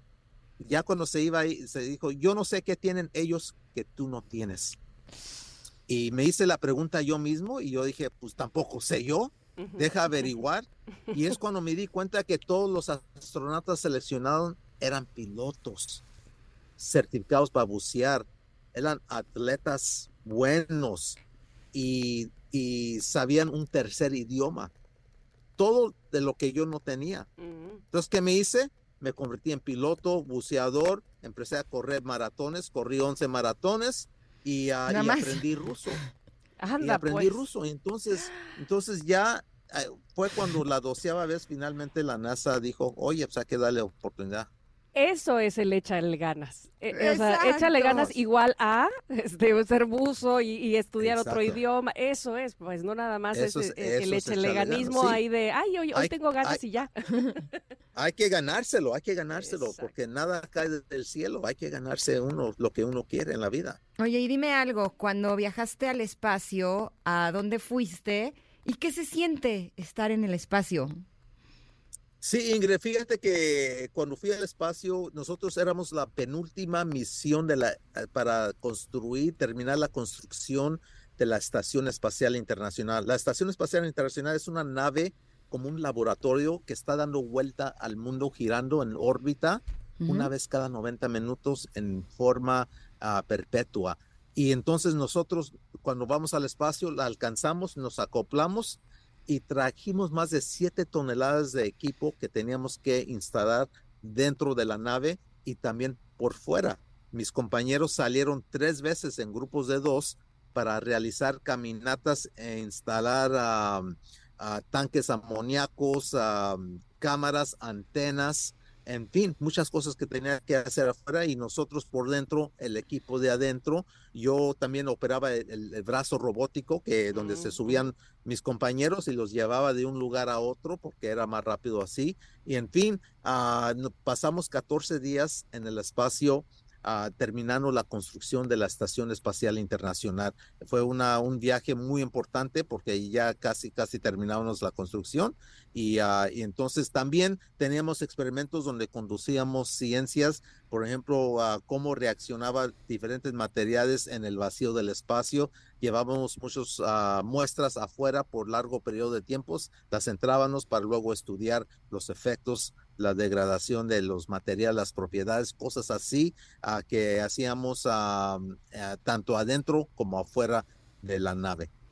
Oye, José, y ahora te, decía yo, bueno, en tu época, evidentemente, o en la época que tú decidiste ser astronauta, pues ha de haber sido, como ya lo platicamos, eh, algo extrañísimo, ¿no? Sin embargo, ahora eh, pareciera que inclusive cualquier persona, y lo entrecomillo, podría hacer estos viajes espaciales porque eh, hay empresas eh, privadas de ciertas personas que están intentando hacer eso, ¿no? Que, que ir al espacio sea ya inclusive algo recreativo. Y yo te escucho a ti, todo lo que estudiaste, todo, todo lo que tuviste que hacer para poder salir al espacio y digo, ¿será de verdad que cualquier persona podamos tener la capacidad física o que podamos tener, deja todo el dinero, eso es aparte, ¿no? Lo que podamos pagar, pero que, que pueda ser así de sencillo viajar al espacio, ¿tú qué dices? ¿O será que ellos van aquí cerquita? ¿O Así, será que ellos van aquí a la vuelta van del y vienen por las tortillas espaciales?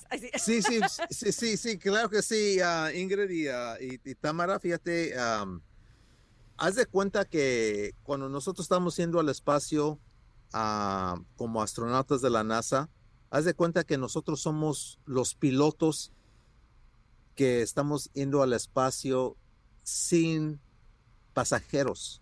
¿verdad? Nosotros estamos manejando la nave, estamos yendo al espacio sin pasajeros. Ahora es igual la industria aerolínea como se desarrolló. Cuando se inventó el avión, pues era el puro piloto que estaba, ¿no? Estaba en el avión y todo. Y luego de repente se está mejorando la tecnología y es cuando dicen, ah, pues hay que llevar pasajeros. Es lo que estamos haciendo ahora. Ok. Ahora estamos llevando pasajeros. Ah, hay una niña mexicana, Sí. Katia Chavarete. Ujú. Eh, ella, ella fue pasajera. Ella no, ella no entrenó los, los tres, cuatro años que entrené yo para navegar la, la, la nave. Ella llegó unos tres días antes de la misión, le enseñaron cómo ponerse el cinturón, siéntate y vas a disfrutar el viaje y que te vaya bien. Y así es, ¿verdad? Entonces ya, claro que hay ya oportunidades para gente que no esté tan preparada para disfrutar el espacio. Ahorita es un juego de millonario Ujú. que, que uno se puede hacer el gusto si eres millonario o en caso de Katia que la seleccionamos en la fundación a la que yo pertenezco a Space for Humanity la Ujú. seleccionamos y le otorgamos le otorgamos ese viaje a ella ¿verdad? Wow. Ahora, independientemente de toda la preparación que requiere un astronauta para ir al espacio, ¿da miedo cuando estás allá y ves el, el mundo así chiquito? ¿O se siente gozo? O eh, estás tan ocupado en pensar en todo lo que tienes que hacer para compensar y para estar bien eh, y entonces no, no experimentas eso? ¿Qué, qué, qué es lo que vive un astronauta cuando está lejos de la. Tierra? Sí, sí, mira, lo, lo más cañón, lo más que donde siente uno un poco de miedo Ajá. es cuando despe- despega uno al espacio, porque te vas de 0 a 27 mil kilómetros por hora en 8 minutos y medio. O sea, e- estás, estás sobre una bomba que está explotando en forma controlada, que te está girando hacia el espacio. Claro. Esa es la parte más, esa es la parte más peligrosa. Y en cuanto vas acelerando, en sientes el- el- el- la presión en el pecho y haz de cuenta que va incrementando esa presión hasta un punto que sientes que tres personas están arriba de ti en ocho minutos y medio. Ya cuando se apagan las turbinas, la aceleración se va a cero, desaparece esas tres personas y ya puedes respirar bien, ya estás flotando, pero tienes tu cinturón ah, de seguridad, te lo despegas y empiezas a flotar. Y ah, entonces es una sensación que realmente uno no espera, que no se siente natural. Te sientes como un te sientes como un superhéroe porque estás eh, eh, estás flotando, puedes volar, te puedes empujar de una, una pared de la nave y hacer tu mejor impersonación de Superman. Y ah, bastante divertido, nunca se cansa uno de estar en cero gravedad. Y luego me toca ver nuestra Tierra por primera vez en de una perspectiva de que menos de 600 personas hemos tenido privilegio. Y, estábamos volando ah, precisamente sobre Norteamérica y uno puede ver Canadá, Estados Unidos, México, Guatemala, poquito más de Centroamérica y dice, wow. Lo que me sorprendió fue que obviamente pude identificar Canadá, Estados Unidos, México, pero no podía identificar dónde terminaba un país e iniciaba el otro. Y, y entonces dije, wow, tuve que salir fuera de este mundo para realizar que las fronteras es un concepto creado por el humano, Ujú. diseñado para separarnos y qué triste, porque desde allá arriba somos solo una raza, la raza humana. De. Y qué, qué bonito sería que nuestros líderes Mm. del mundo tuvieran esa, ese, esa oportunidad para tener ese momento de reflexión que tuve yo, porque te aseguraría que nuestro mundo sería un poquito mejor si tuvieran esa perspectiva nuestros líderes. Totalmente de acuerdo, totalmente de acuerdo, mucho menos egoísta. José, y hay muchos niños que ah, eh, te están escuchando ahora, pero seguramente verán la película que se llama A Million Miles Away y que por supuesto A ya- millones de kilómetros en español. a millones de kilómetros. Y, y que además querrán, como, como te decía yo al principio, eh, pues seguir tus pasos y ser astronautas y, y te escuchan ahora y dicen, por supuesto que, que puedo y por supuesto que... ¿cuál? Eh, y, y diste los cinco, ahora seis pasos que, que hay que hacer, pero bueno, si esos niños voltean con sus padres, los padres como los tuyos, que te apoyaron todo el tiempo, ¿tú qué les dirías a esos padres que, que pudieran ser padres de unos futuros astronautas? Es muy importante alimentar el sueño de sus hijos. Es muy importante validar los sueños de sus hijos y no aplastar esos sueños y no ponerles la realidad a los niños que tal vez los padres equivocadamente piensan que no es posible, que no hay recursos, porque yo no tuve recursos tampoco. Ah, pero el estudio es lo que iguala a uno en la sociedad a uno, tener el estudio y la preparación. Entonces, lo que uno tiene que hacer es, es poner la situación ah, ideal en la casa para que los niños ah, desarrollen hábitos de estudio, que ponerles la expectativa de que van a ir a la universidad y incluso hacer todo lo posible en ayudarles, aunque tal vez piensen que económicamente no pueden, si ustedes ponen las condiciones en la casa para que sean buenos estudiantes, esos niños pueden sacarse una beca, pueden ir al TEC de Monterrey, pueden ir a cualquier otra universidad. Si son buenos estudiantes, les van a otorgar una beca. Entonces, Por eso digo que hay, donde hay, donde está la ganas, si uno le echa ganas, uno va a encontrar la manera, La en- forma. la forma de hacerlo. Entonces, por eso les digo yo a los padres, por favor, alimenten el sueño, no lo aplasten, por Mm. favor. Y tu historia es completamente inspiradora de un niño que aunque aparentemente no tenía los recursos para cumplir un sueño tan grande como ese, lo logró. Por eso estoy segura de que esta película, A Million Miles Away, de, es- que está en la plataforma de las compras, podrá ayudar a muchas familias, a muchos niños, a poder cumplir cada uno con sus sueños. Te agradecemos muchísimo, José, que hayas estado con nosotros este día. Sí, muchas gracias y véanlo en Prime Video, allí está, ya está desde, desde, de- desde que se, desde el 15 de septiembre, ya está, lo puede uno ver, así que agarren las palomitas, agarren un papelito porque les va a caer Sí. ah, basurita en, En los ojos y van a llorar, pero son lágrimas, eh, lágrimas de alegría, les va a gustar. Me harás llorar otra vez, José. Sí, claro que sí, Ingrid, claro Pero que sí, lágrimas Ingrid. bonitas, es- en eso tienes Sí. toda la razón. Te agradecemos mucho, José. Un abrazo, un beso hasta donde estás y qué bueno que estuviste este día Gracias, con Tamara. Un, fu- Gracias. un fuerte abrazo, Tamara, y también Ingrid. Un fuerte abrazo. Gracias por la invitación aquí en MVS y ah, contento de estar aquí. A ver cuándo me invitan de nuevo, ¿eh? Eh, Cuando Seguro quieras, esta es tu casa.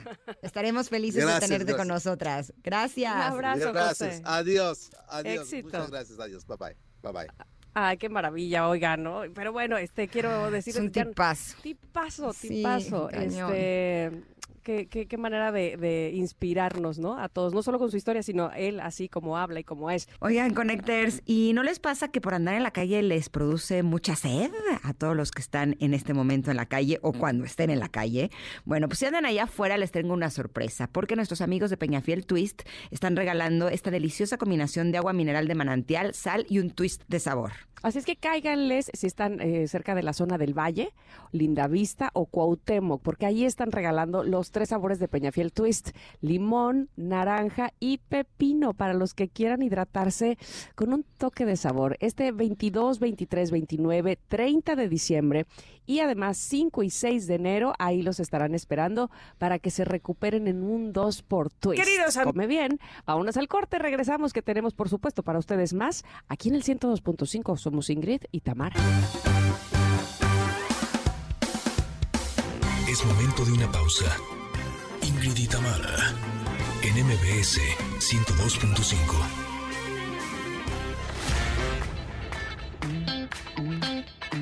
Ingrid y Tamara, en MBS 102.5. Continuamos.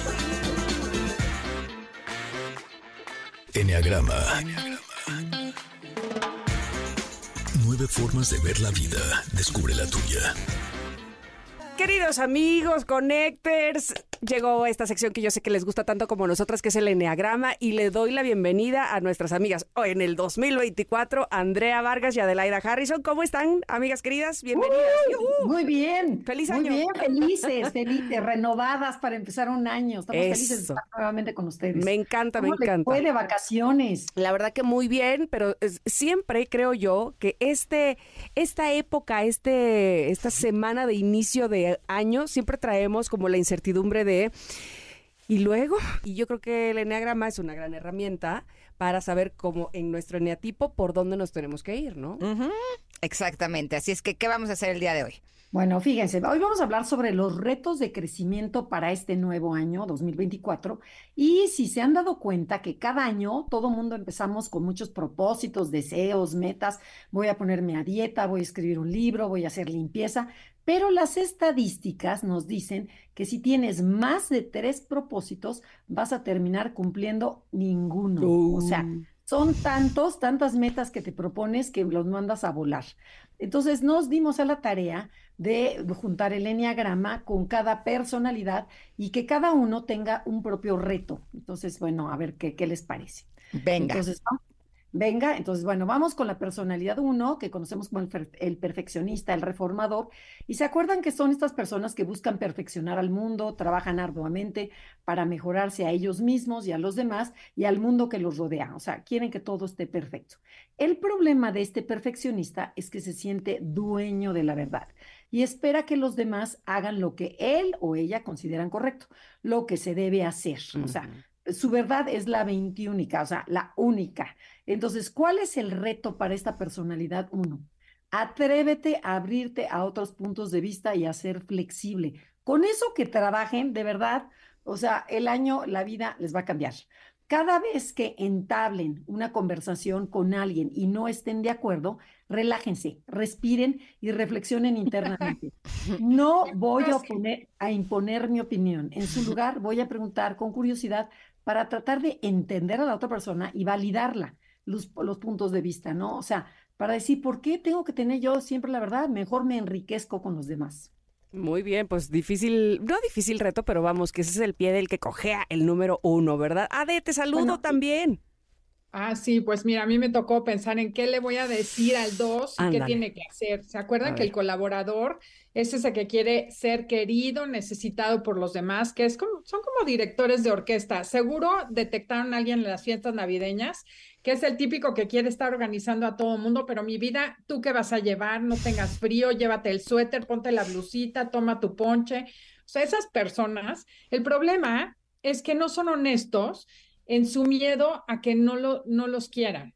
Entonces, el Mm. reto es este año ser honesto, decir lo que piensas y sientes. Empieza por ti mismo, escribe así como en un papel para que no lo tengas que decir al aire, cuáles son tus verdades más profundas.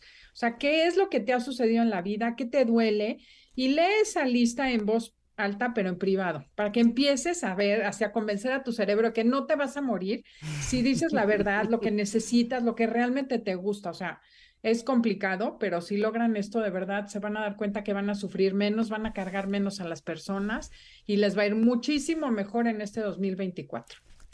Perfecto. Ese es el 2, El el, dos, ujú. colaborador. ¿Vamos con el 3? A ver. Vamos con el 3 y recuerden que todos estos retos nos sirven a todos, ¿eh? No importa que seas.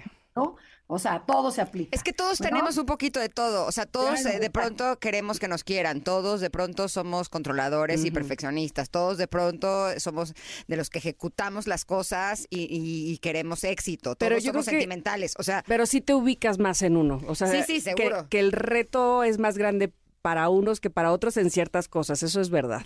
Por eso me, Sí, por eso me encanta el enagrama. Entonces, el 3, a ver, ¿de qué se trata el reto del el 3? tres. Vamos, a- vamos al esposo de Tam. Vamos, Ernesto. por favor. Se conoce como, todo el mundo ya lo conoce, ¿eh? O sea, se Tam le lo va a ayudar, Tam lo va a ayudar. Ay, ojalá, ojalá. Bueno, se le conoce como el ejecutor o el hacedor humano.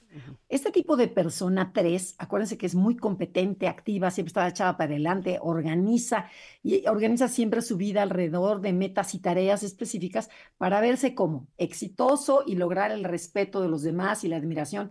Qué bárbaro, qué guapo ibas en Navidad, qué bárbaro, es que hablaste, tu speech fue el mejor. O sea, siempre están vendiéndose a, los demás y está convencido que por sus logros será juzgado. Ahí está el pequeño problema. Entonces, el reto de crecimiento para este 2024 es, tú tres, aprende a quedarte quieto. Puede sonar a tortura al principio, pero el beneficio es enorme. Entonces, lo que les recomendamos al 3 es siéntate sin hacer nada por media hora. Solo siéntate y concéntrate en tu respiración. Te van a mandar a volar a lo mejor, pero a ver, también. te Tamara va a pone cara de imposible. Es que, es que no- imposible. nos acaba de pasar algo que fue un reto para mi marido que es tres. O sea, en el aeropuerto se hizo todo en absoluto lo que él no tenía planeado. Entonces, calmarlo a él para no resolver fue un reto para todos los que estábamos alrededor, incluyendo las aerolíneas. o sea, Exacto, así, decirle, decirle eso de cálmate a que se resuelva y que no sea él el, el doer, como dices tú, el que lo haga, hijo, qué, compli- qué complicado. Perfecto, ¿Qué ese es el reto del qué 3. Vamos con el 4. Vamos con el Con el cuatro. de Tam, que bueno, ya sabemos que Tam desea conectarse de manera profunda con ella y con los demás. Y el problema es que además a veces está demasiado en sus fantasías o su romanticismo y se le olvida ver al otro. Entonces, aquí el reto Tam, No, Digo, es el este, mío. Perdón, de perdón, Ingrid, Ingrid. ajá.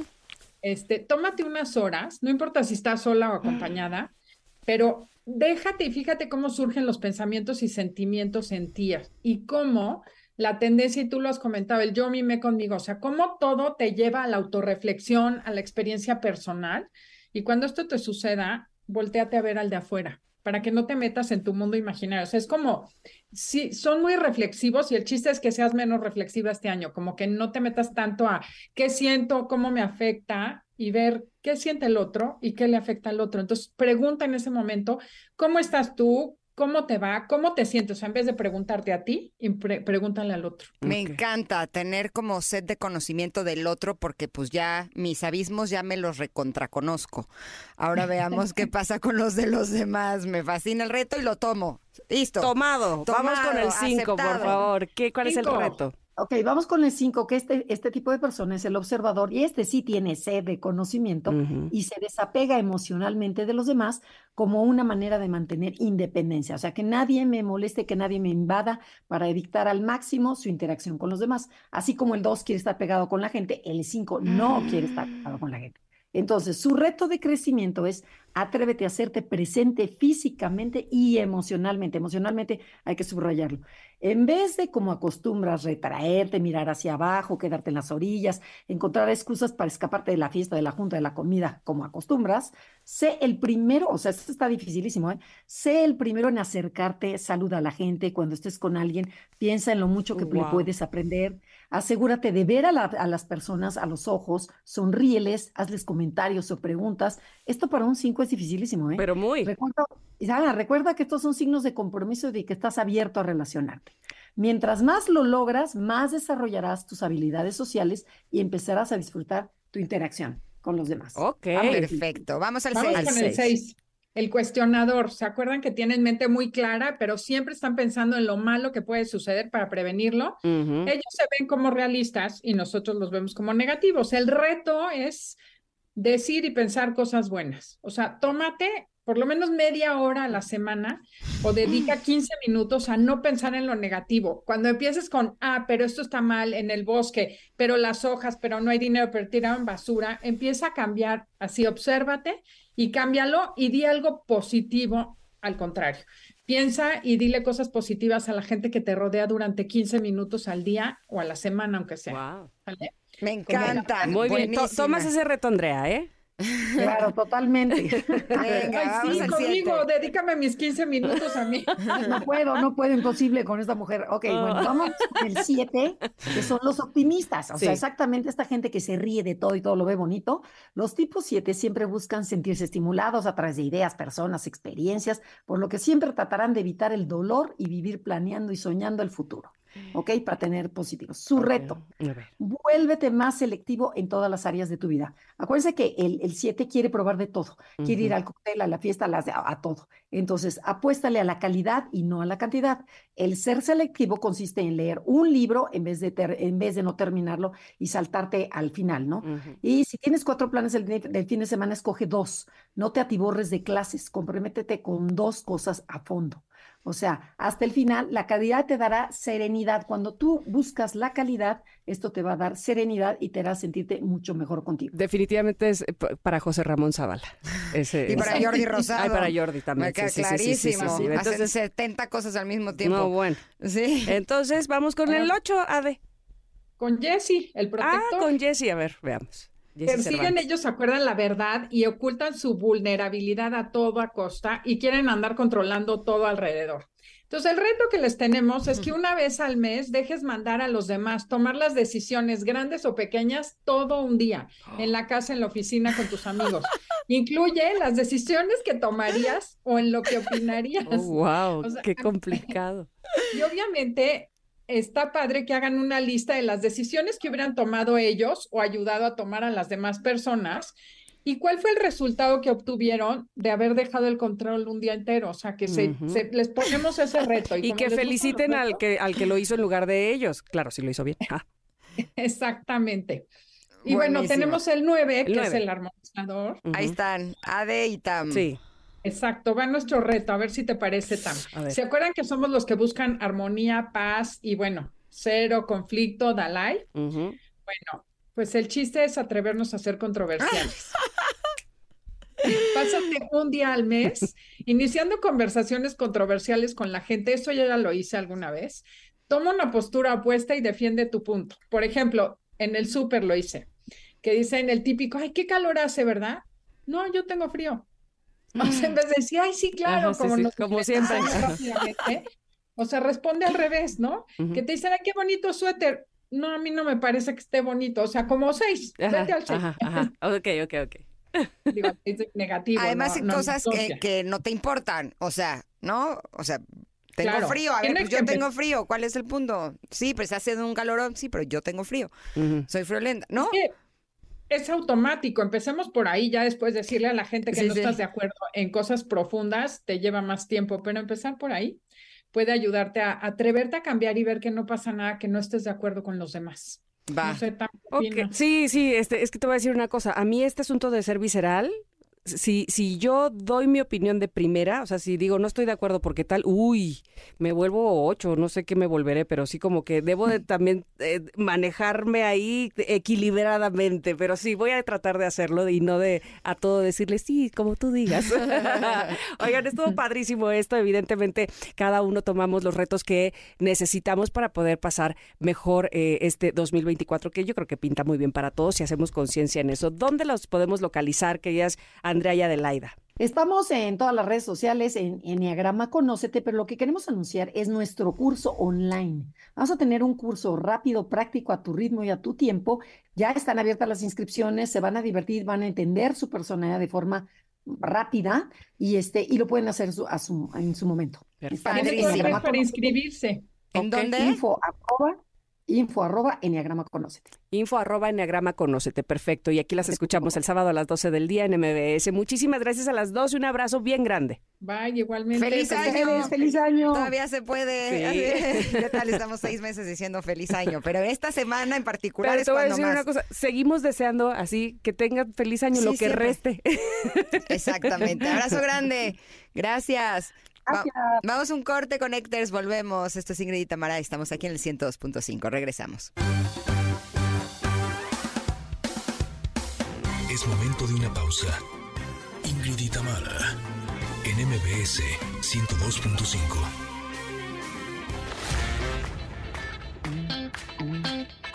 Ingrid y Tamara, en MBS 102.5. Continuamos. Cine y series, al estilo de Stevie de TV.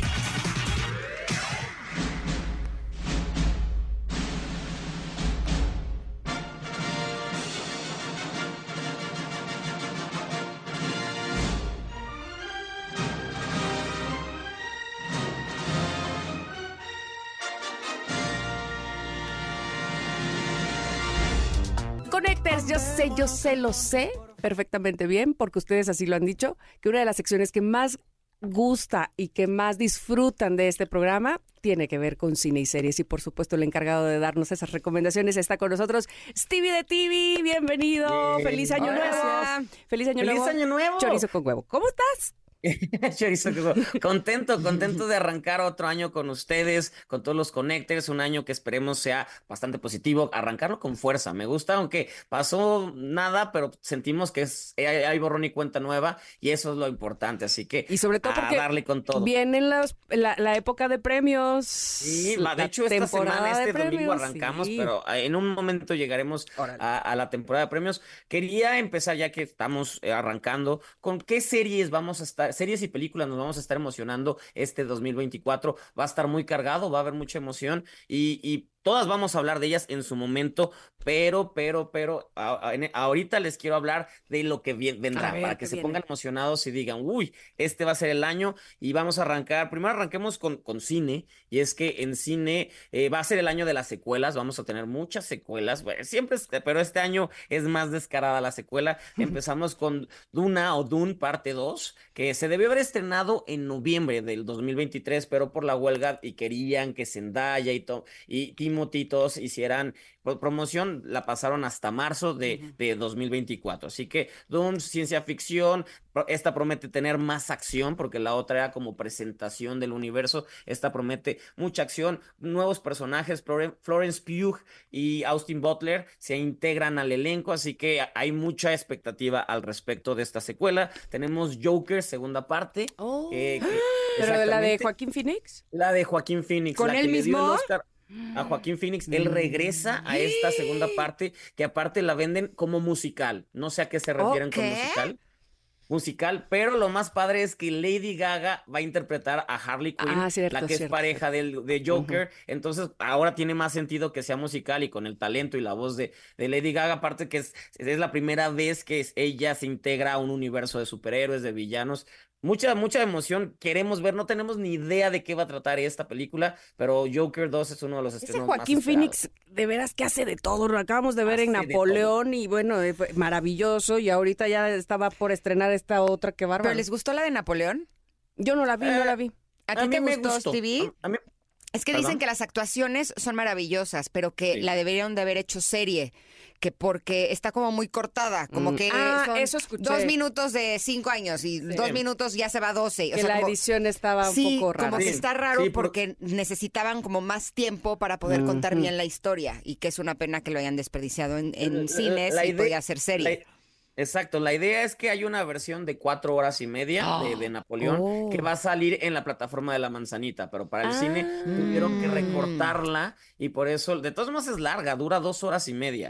Eh, pero es mucho, es que como tocas en, en una Sí, película claro. tanto que hizo Napoleón Bonaparte, es, es muy difícil, se hubieran enfocado en una parte, no quieren realmente hablar de todo, de todo lo que sucedió eh, y, y realizó y pues se siente, como dicen, muy ahorcada, muy, muy rápida, pero bueno, esta versión de cuatro horas y media tal vez esté mejor, no sé si la vea. No si díganme la una vea. cosa, ¿les gustó Lady Gaga en la de Gucci? No, a mí no, de hecho no me gustó la No. película. No, A mí No. tampoco me gustó la película. a mí sí me gustó ella en la película. Sí, sí, sí, Conozco gente que le gustó muchísimo. A mí, honestamente, no, se me hizo muy exagerado todo. Ella, eh, me parece que está un poquito exagerada en esa película, como que ahorita se me, se Sí. me hizo un revoltijo en mi mente porque donde ella me gustó es en la otra, en la de...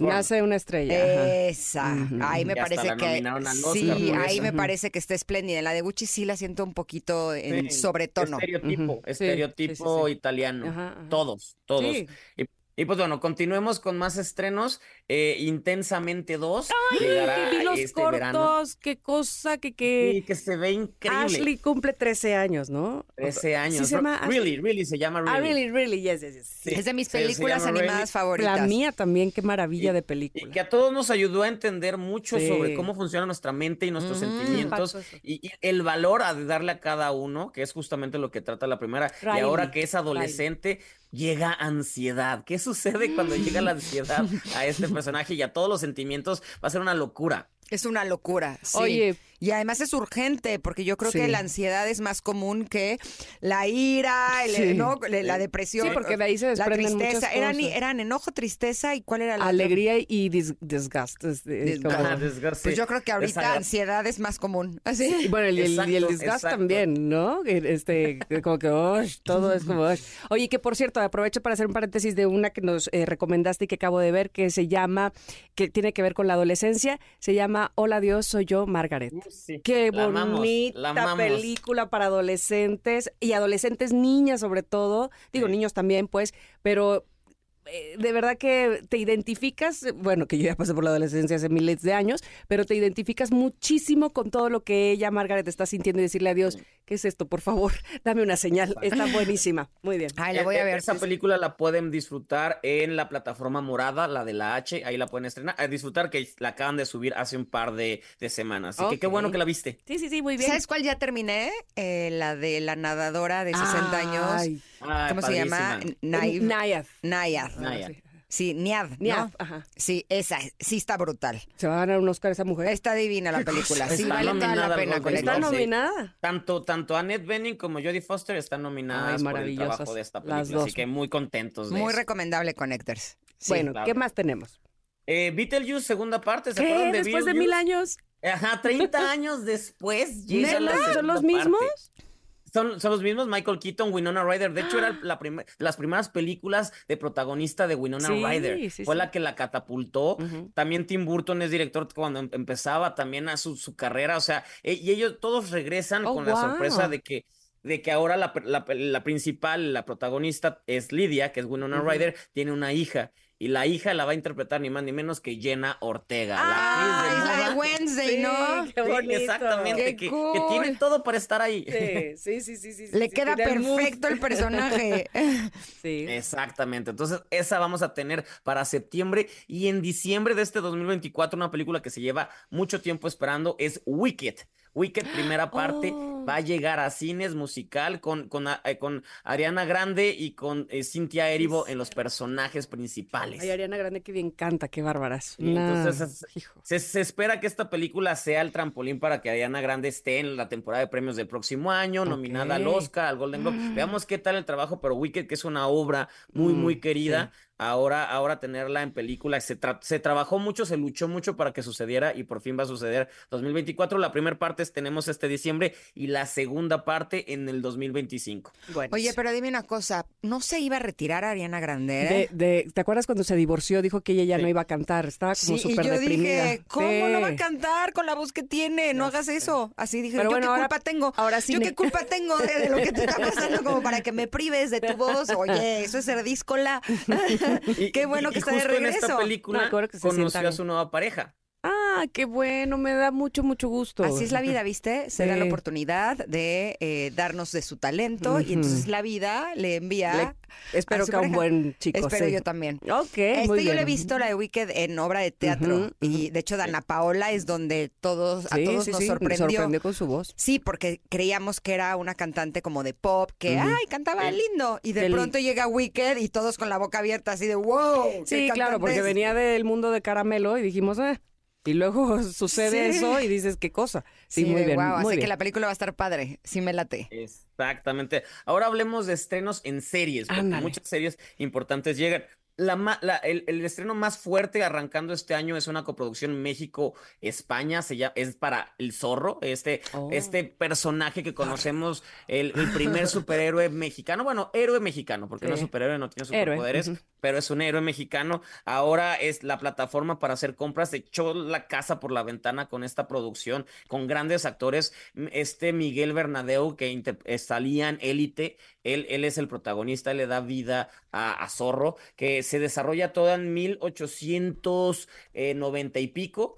Y es justo, bueno, es más atrás, porque es justo cuando Santana acaba de vender eh, de ajá. California a Estados Estados- Unidos exacto. y cómo las personas que viven ahí ahora son desterradas de sus tierras y es ahí donde llega el zorro a defender a estas personas de, perdón, pero esta tierra les pertenece. Entonces tenemos esta historia con grandes actores, mucho actor mexicano en ella, como Renata Notni, que es Oye, Renata es la novia de, de, mm, de Diego Boneta. de Diego Boneta, ¿no?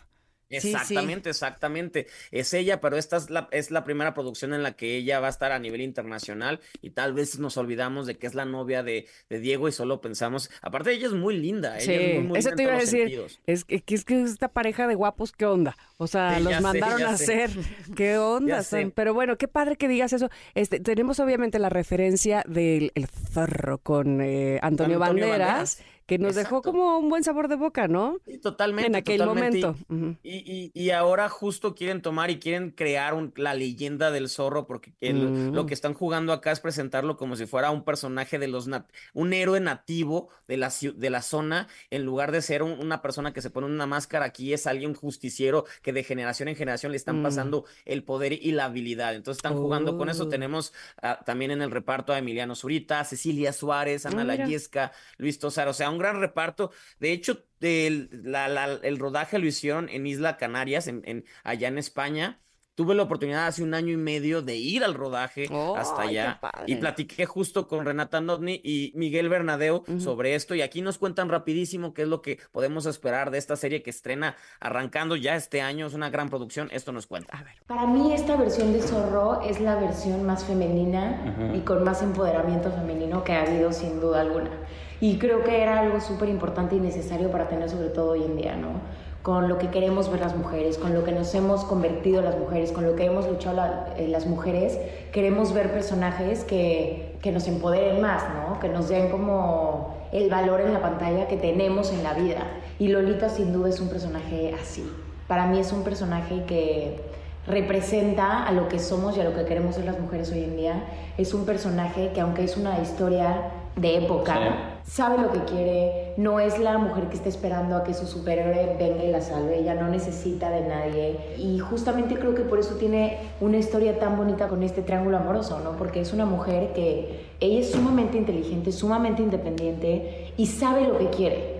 Entonces, lo que no quiere es un hombre que justamente la trate como un objeto, que la tenga como un florero en su casa. Quiere un hombre que le dé el valor de mujer que ella tiene. Eso me parece algo muy especial de esta, de esta versión de Zorro, que Lolita es una mujer sumamente fuerte y muy diferente a todas las otras versiones. O sea, realmente yo hice ocho pruebas para Ok. el zorro. La primera prueba, la historia es graciosa porque la primera prueba que me, que me hicieron me salió fatal porque me acababan de comunicar que una persona muy querida entraba en la UCI, en el hospital. Sí, sí, sí. Eh, Y entonces pues llegué a la prueba como 10 minutos después de que me hubieran dicho eso.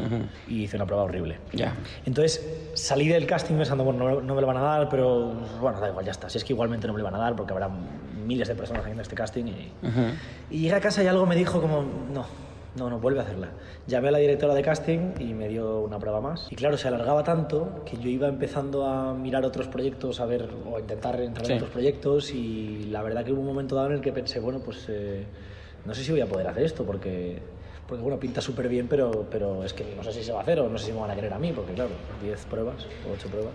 Eh, cuando ya por fin sí que me lo ofrecieron fue una alegría enorme y un honor. Y también de pronto cayó toda la presión, como de ¡pum! Y ahora tienes que hacerle zorro. Oye, y en esta película, eh, digo, en esta serie también está Rodolfo Sancho, que es un actor español. Híjole, qué cosa. Ah, Sí, sí, ¿quieres sí, con sí, el sí. Sancho? Sí. Sí. ¿Para qué le miento? ¿Para qué te digo que no? Sí, sí. Se me hace. Exacto. Sí, yo creo que de hombre guapo sí me parece de los, ¿De los top más? 3 del mundo. Ay, lo voy a buscar. no sé. Sí, búscalo, vas a ver. Sí, no, además trabaja bien. Sí, suena bien, ¿eh? Esta, esta Sí. serie. ¿Cuándo se estrena? ¿Dónde y cómo? Se, se estrena en la plataforma de las compras y, ahí se va a estrenar donde puedes hacer compras. El, el- la fecha todavía no está clara, les, les diré próximamente. de- siento que ya va a ser entre final de este mes e inicio de febrero, les estaré diciendo porque obviamente tendremos entrevistas y todo lo que siempre se tiene de todos estos grandes estrenos. Otro gran estreno es Master of the Year, una serie producida por Steven Spielberg y Tom Oh, Hanks. oh. ¿Se acu- se- Exactamente, ¿se acuerdan que hace, hace como 10, 15 años hicieron una serie llamada Band of the Bro- Brothers? Que era una producción de la Segunda Guerra Mundial con Ajá. ellos produciendo. La serie se llevó todos los premios habidos y por haber y fue como un semillero de, de actores. Pues bueno, esta es como la secuela de esa serie que no tiene mucha conexión si no la han visto, pero es importante que sepan eso. Y es ahora sobre los pilotos que lucharon en la Segunda Guerra Mundial. Tenemos a Austin Butler, Elvis, Mm. tenemos a el, el Elvis Ujú, ujú. de protagonista en esta serie. Es, es la cosa más cara que se ha hecho en mucho tiempo. Toda la temporada costó 200 millones de dólares. Entonces, wow. estamos ante una cosa espectacular, verla. gigantesca, producida por Steven Spielberg. ¿Qué más Y podemos Tom esperar? Hanks, ¿no?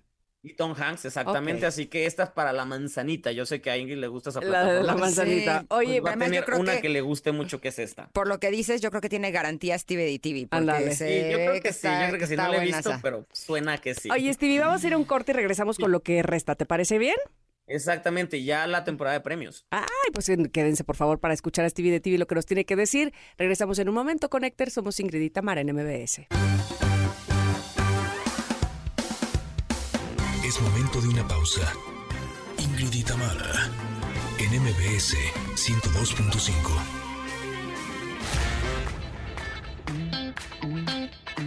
Ingrid y Tamara, en MBS 102.5.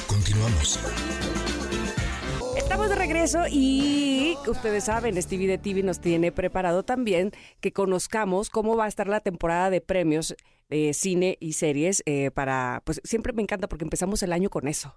¿No? Siempre con los, con los premios de los actores y las películas y demás. Así es que, que ah, ah, no sé si haya muchas sorpresas después de que Barbie y, eh, ¿cómo se llama? Este, Oppenheimer, no, este, Barbieheimer, o cómo le dicen a las, Barbieheimer, sí. ¿verdad? Este, pues a- acaparan muchos premios, este, y no, e- eso no es novedad, porque las dos, la verdad es que son grandes películas, ¿no? Exactamente. Y bueno, y es que justo como lo mencionas, este domingo se va a llevar a cabo la edición número 81 de los Golden Globe. Los Golden Globe son los premios que entrega la prensa internacional a producciones hechas en Estados Unidos y bueno, otras que no. Así que este año, este, arrancamos con este domingo. Hay muchas nominaciones. Barbie es la más nominada con nueve. Hace un año si me hubieran dicho que Barbie se iba a convertir en este fenómeno y que iba a estar tan... No lo hubiera creído, no lo hubiera creído, pero en este momento lo creo y no me molesta para nada en lo absoluto. Así que Barbie va a competir. Eh, lo interesante de los Golden Globe es que tienen dos categorías, mejor película drama y mejor película comedia o musical, que es donde está compitiendo Barbie contra Poor Things, que ya les hablé de ella, donde está Emma Stone, que es su trabajo que ya estoy seguro ya se va a llevar el premio a mejor actriz en, en toda la temporada, va a arrasar. Eh, crearon una categoría muy extraña, no sé si me gusta, se llama eh, eh, premio a, a la taquilla. Ay, lo que yo te decía hace rato, Ingrid. y toda- todas las películas de que Taylor. Exactamente, todas las películas que recaudaron más de 150 millones en Estados Unidos están compitiendo. Tenemos a Taylor Swift, a Mario Bros, a Oppenheimer, a Barbie, Barbie. a Guardians of the Galaxy, pero no entiendo cómo es que se lo van a dar. Es de, ok, la que más recaudó o, o por qué mérito tú te la vas a ganar y esta no. O sea, no, no tiene como sentido este premio a la Bueno, taquilla. Ah, Probablemente, te iba a decir, tienen que tener muy claro el, el punto o, la diferencia entre las demás, es decir, que, que se marque mu- con mucha claridad por qué gana la que gana, ¿no? Este, porque, a ver, en los demás, eh, cuando tú vas a, a- a premiar a una mejor actriz, eso sí es muy subjetivo, porque evidentemente para tu mí gusto. es, es- talento. ajá, es- es una cuestión de gustos. Pero en esa categoría que estás diciendo, me parece que ahí, cuando se trata de matemáticas y dinero, pues es muy evidente quién gana. O sea, no, no puede haber una, ay, no, se me hace que esta ganó más dinero que esta otra. O sea, los números son. Sí, ahora, esta categoría se llama logros cinematográficos y de taquilla. O sea, queda Exacto. clarísimo. Sí, porque también tiene que ver la mercadotecnia. Por ejemplo, Barbie, wow, ¿no? La mercadotecnia que todos Yo fueron que este vestidos de premio que se lleva rosa. Barbie. Yo Barbie siento que se, la va a este llevar premio. Taylor Swift. Ay, sí. Sí, bueno, bueno, Taylor Swift es un monstruo, ella arrasa con todo, Es pero yo cosa. siento que en esta, en, en esta nueva categoría, Barbie, Barbie tiene, tiene todo, porque al final Barbie fue un fenómeno, un fenómeno, fenómeno, como sí. nunca antes. O sea, a mí me sorprendía mucho que toda la gente iba con algo rosa, a verla, y nunca se dijo, nunca se dijo, ve con algo rosa, no se dijo, solamente la gente sabía que si voy a ver Barbie tengo que ir de rosa, y eso es algo a nivel mundial que me llamó mucha atención. Entonces Barbie es ese fenómeno que podría llevarse este premio. Ahora bien, em, a mí me tocó ir a las dos, por ejemplo, a Barbie, y fui vestida de rosa, por supuesto, y fui a ver eh, The Eras Tour también en, en la película, y Ajá. era un asunto como en el concierto, o sea, las chicas sí, seguían sí, en el sí, cine, sí. en las salas de cine, intercambiándose las, las pulseritas, canta, o sea, impresionante. Y ahí no hubo un asunto de estudio de por medio que hiciera la mercadotecnia, ahí todo fue Taylor. Pero dime una cosa, en esa película es su concierto, punto. Sí. Es su Es que concierto. esa es también es, es la otra cosa. La película de Barbie debe haber costado una fortuna. Ah, el concierto también, pero pasarlo a la No, taquilla porque no. el concierto ya nos cobraron nuestra entrada. Y O sea, aparte en taquilla, entonces se recaudó más. Claro, porque es el concierto que de todas formas estaba dando, del cual estaba ganando muchos millones, porque además Sí. los números eran así estratosféricos. eh, es grabarlo. O sea, ah, echa- échame una grabadita. Y lo pasas aquí en esta Y sala de resulta cine. que es una de las más taquilleras, no lo puedo creer. Es impresionante. una Por eso locura. Taylor es la reina del mundo. Es ella- billonaria ella, ya. más que más que cantar bien y todo, o sea, lo hace, pero los negocios son lo No suyo y ella sabe sacar dinero de todo, de voy a sacar mi nueva versión de mi disco, ahora rosa, ahora negro, ahora no sé qué, y se vende, todo se vende. Entonces, Pero Taylor, además eh, no se deja. O sea, No. porque si el manager vendió sus canciones a una disquerilla no le parece listo, te grabo mi versión y ahora eh, fans míos, Exacto. Swifties, escuchen mis versiones, listo, sigo yo ganando. O sea, no, Ah, la verdad es que sí, además tiene pantalones, eso eso me cae bien. Sí. Sí, sí, sí. Ya, entonces- ya, es- esa pelea va a estar buena ahí. Barbie Va a contra estar muy Taylor. buena, va a estar Sí. muy buena Aparte- la pelea. Ahora vamos rápido a televisión, Ah, porque, sí, sí, es- porque nos es- vamos. creo que en, en cine es donde hay más competencia que no está claro. En televisión ya se sabe. En drama tenemos Succession, que es la, la, más nominada, nueve nominaciones. Eh, es la temporada final. se va a llevar todo, o sea, ni pensar ni pensar en otra cosa. Succession, la ganadora absoluta, lo cual no me molesta para nada. la última temporada no fue mi hit. Pensé que iba a terminar yo también de otra manera, pero. verdad. Oye, por cierto, que uno de ellos, el, el yerno, ¿cómo se llama? Tom, el personaje. Ajá. se llevó una portada también este del, del hombre del año, ¿no? De- sí, bueno, cu- cuando se lo ganó Taylor, dijeron, ay, pues Sí. yo también lo voy a tener y, y lo pusieron de como de broma, pero tiene todo el sentido que sea, Exacto. que sea Tommy el que esté, a- Ay, esté ahí. Y, y, pues bueno, todo- todos los protagonistas, todos los actores de Succession están nominados. De hecho, la categoría de mejor actor son cuatro los, los nominados y nada más dos, dos de otra serie. Así que Órale. Succession va a ser la líder de esta, mientras El Oso de Bear va a ser la que Mm. se va a llevar en comedia. Es. Así que tenemos a Jeremy Allen White, el protagonista nominado, lo cual nos, a mí me emociona porque va a ir a la alfombra roja y lo más seguro es que vaya con su nueva novia Rosalía. Ah, Órale, eso no me lo sabía. Exacto, andan, andan. Jer- Jeremy Allen White y Rosalía andan. Entonces, Rosalía supo agarrar al actor de La moda. y el- Rosalía. Y el que lo va a llevar a las alfombras rojas, así que vamos a tener el debut de, ah, de, de- de Rosalía en, En el los Oscar. Golden Globe. Digo, en el este Golden Globe, domingo. exacto. Bueno, si es que la lleva, yo, yo espero que sí. porque, pues, Perfecto. Gracias, Stevie. ¿Dónde te Stevie, encontramos gracias, para más año. recomendaciones? ¿Dónde? arroba Stevie de TV todos los miércoles con ustedes. Gracias. Gracias. Abrazo grande. Mira, yo soy muy buena alumna de Stevie de TV, tú también, porque lo que nos dice que eso hay que ver, eso Exacto. vemos. Pues sí, ya para qué le juego. Exacto. O sea, si yo veo lo que me va latiendo, luego me la paso viendo. En lugar de ver una película, veo seis de 15 minutos que me fueron aburriendo. Mal, mal, Sí, mal. mal, mal, aburrido, aburrido, aburrido. Ya mejor me voy a la segura y listo, no pierdo mi tiempo. Gracias, Stevie. Gracias, vamos al corte, Gracias, regresamos. Somos. Ingrid y Tamara en MBS. Es momento de una pausa. Ingrid y Tamara, en MBS 102.5.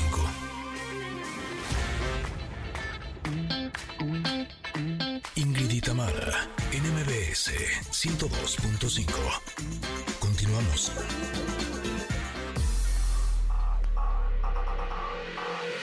Lo mejor de tu estilo de vida digital y la tecnología.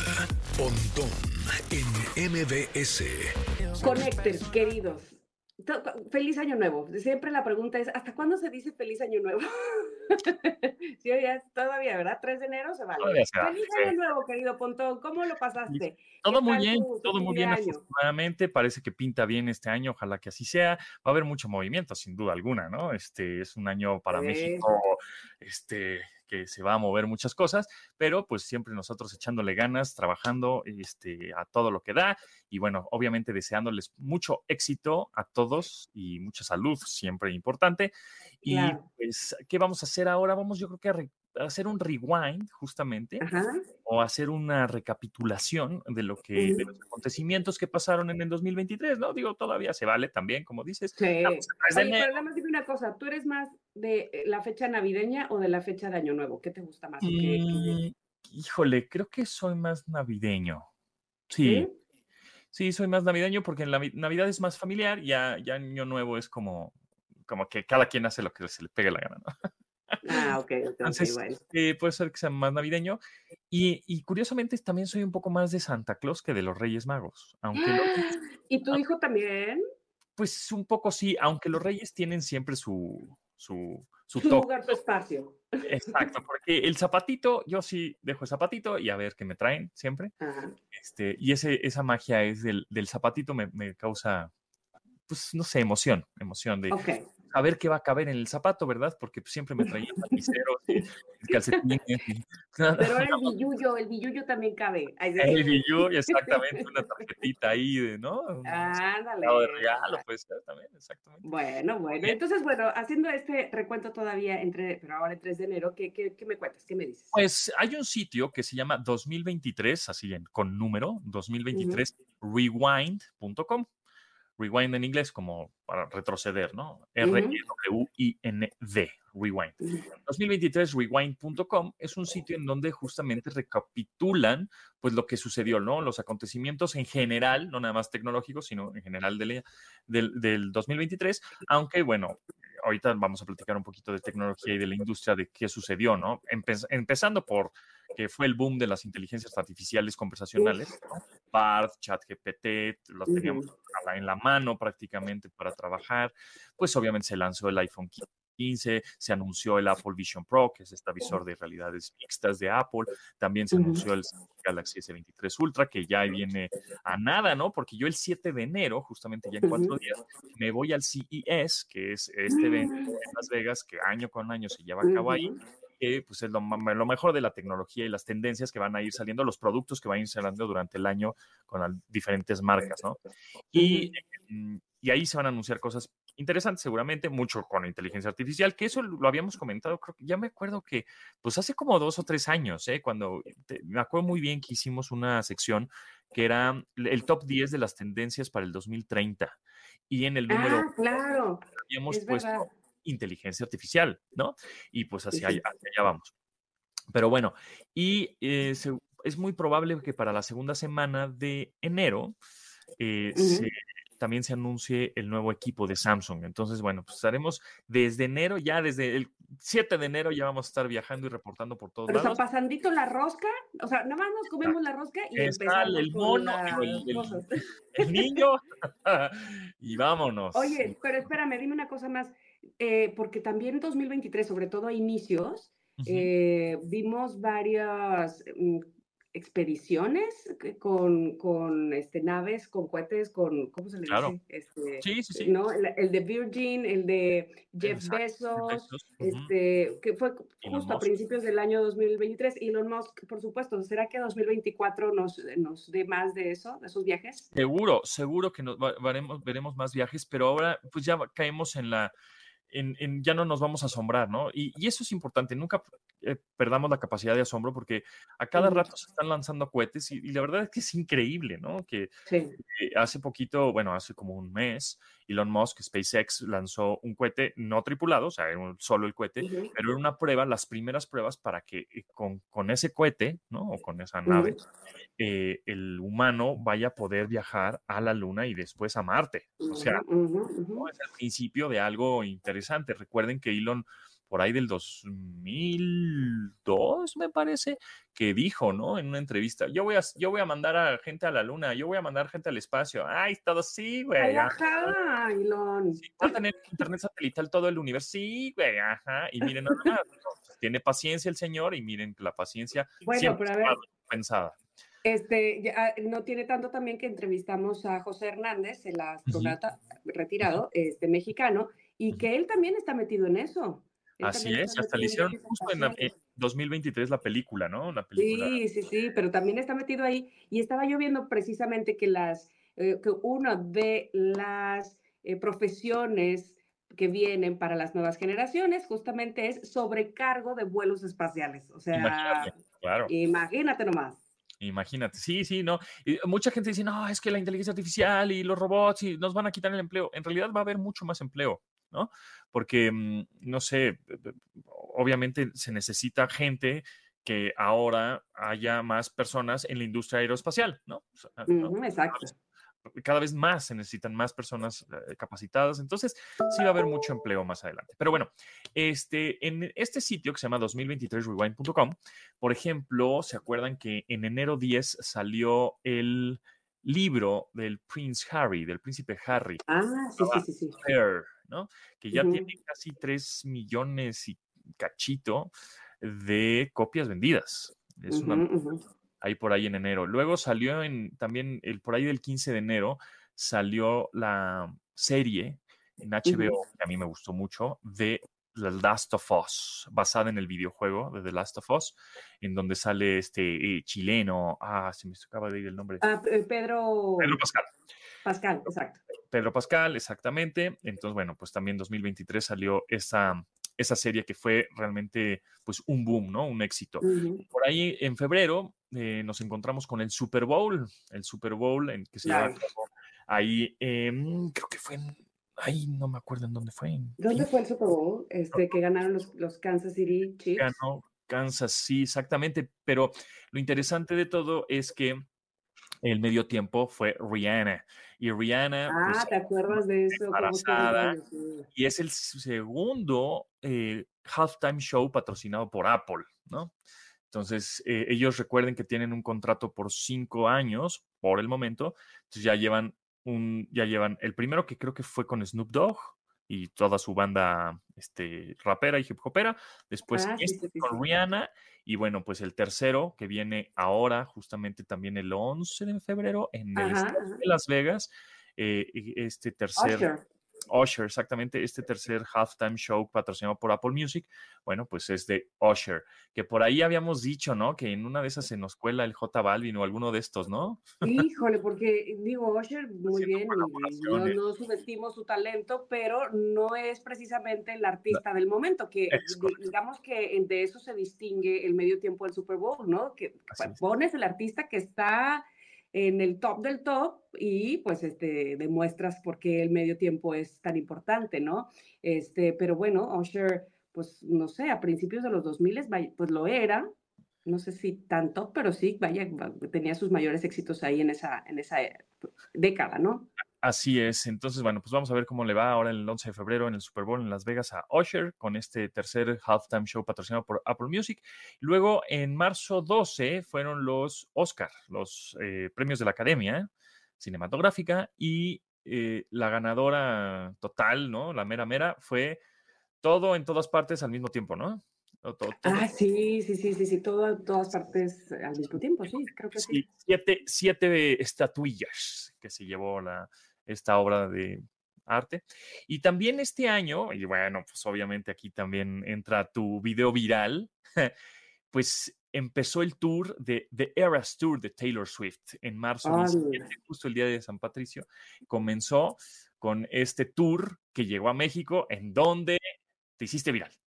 Ay, yo qué, mi hija, que ahora sí que esa sí no me la vi venir, no, no, no me la esperaba, este, porque bueno, estuvo aquí en México por primera vez eh, Taylor Swift 24, 25, 26 y 27 de agosto, que al final dio cuatro, cuatro conciertos y que donde además experimentamos propios y extraños, o sea, eh, Swifties y no Swifties, eh, experimentamos este asunto de eh, comprar o, conseguir o obtener boletos de una manera rarísima, o por lo menos muy diferente a lo que estábamos acostumbrados, ¿no? Ajá, exactamente. Y bueno, pues sí, fue e- ese año, 2023, comienza el Eras Tour, que bueno, fue un éxito rotundo, ya esta película también, 2023. Y hablando de películas, en abril 7, o el 7 de abril, salió la película de Super Mario Bros. O sea, estamos hablando de que salió el 7 de abril y yo todavía la siento como que Parece que fue ayer. Ajá, sí. O sea, parece como que apenas salió, ¿no? Y bueno, pues salió en abril de buena. 2023 de Super Mario Bros. Movie.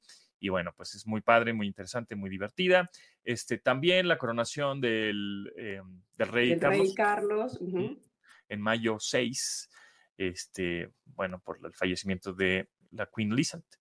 Y también se anunció, como habíamos mencionado, en el WWDC, Worldwide Developers Conference, y es el evento de Apple que se lleva ya a cabo en, en Cupertino que tuve la oportunidad de ir afortunadamente y presentaron el Apple Vision Pro, este visor de realidades mixtas, ¿no? Eh, que lo habían, decían que como que iba a salir en enero, eh, pero parece ser que se va a retrasar hasta marzo de este año 2024. Em, también, em, ¿qué otra cosa? Bueno, el fenómeno Barbie Oppenheimer. ¿Qué tal eso? Sí, que fue una locura ahí las películas de verano, se juntaron y entonces eras Películas Barbie, totalmente opuestas. Ajá, exacto.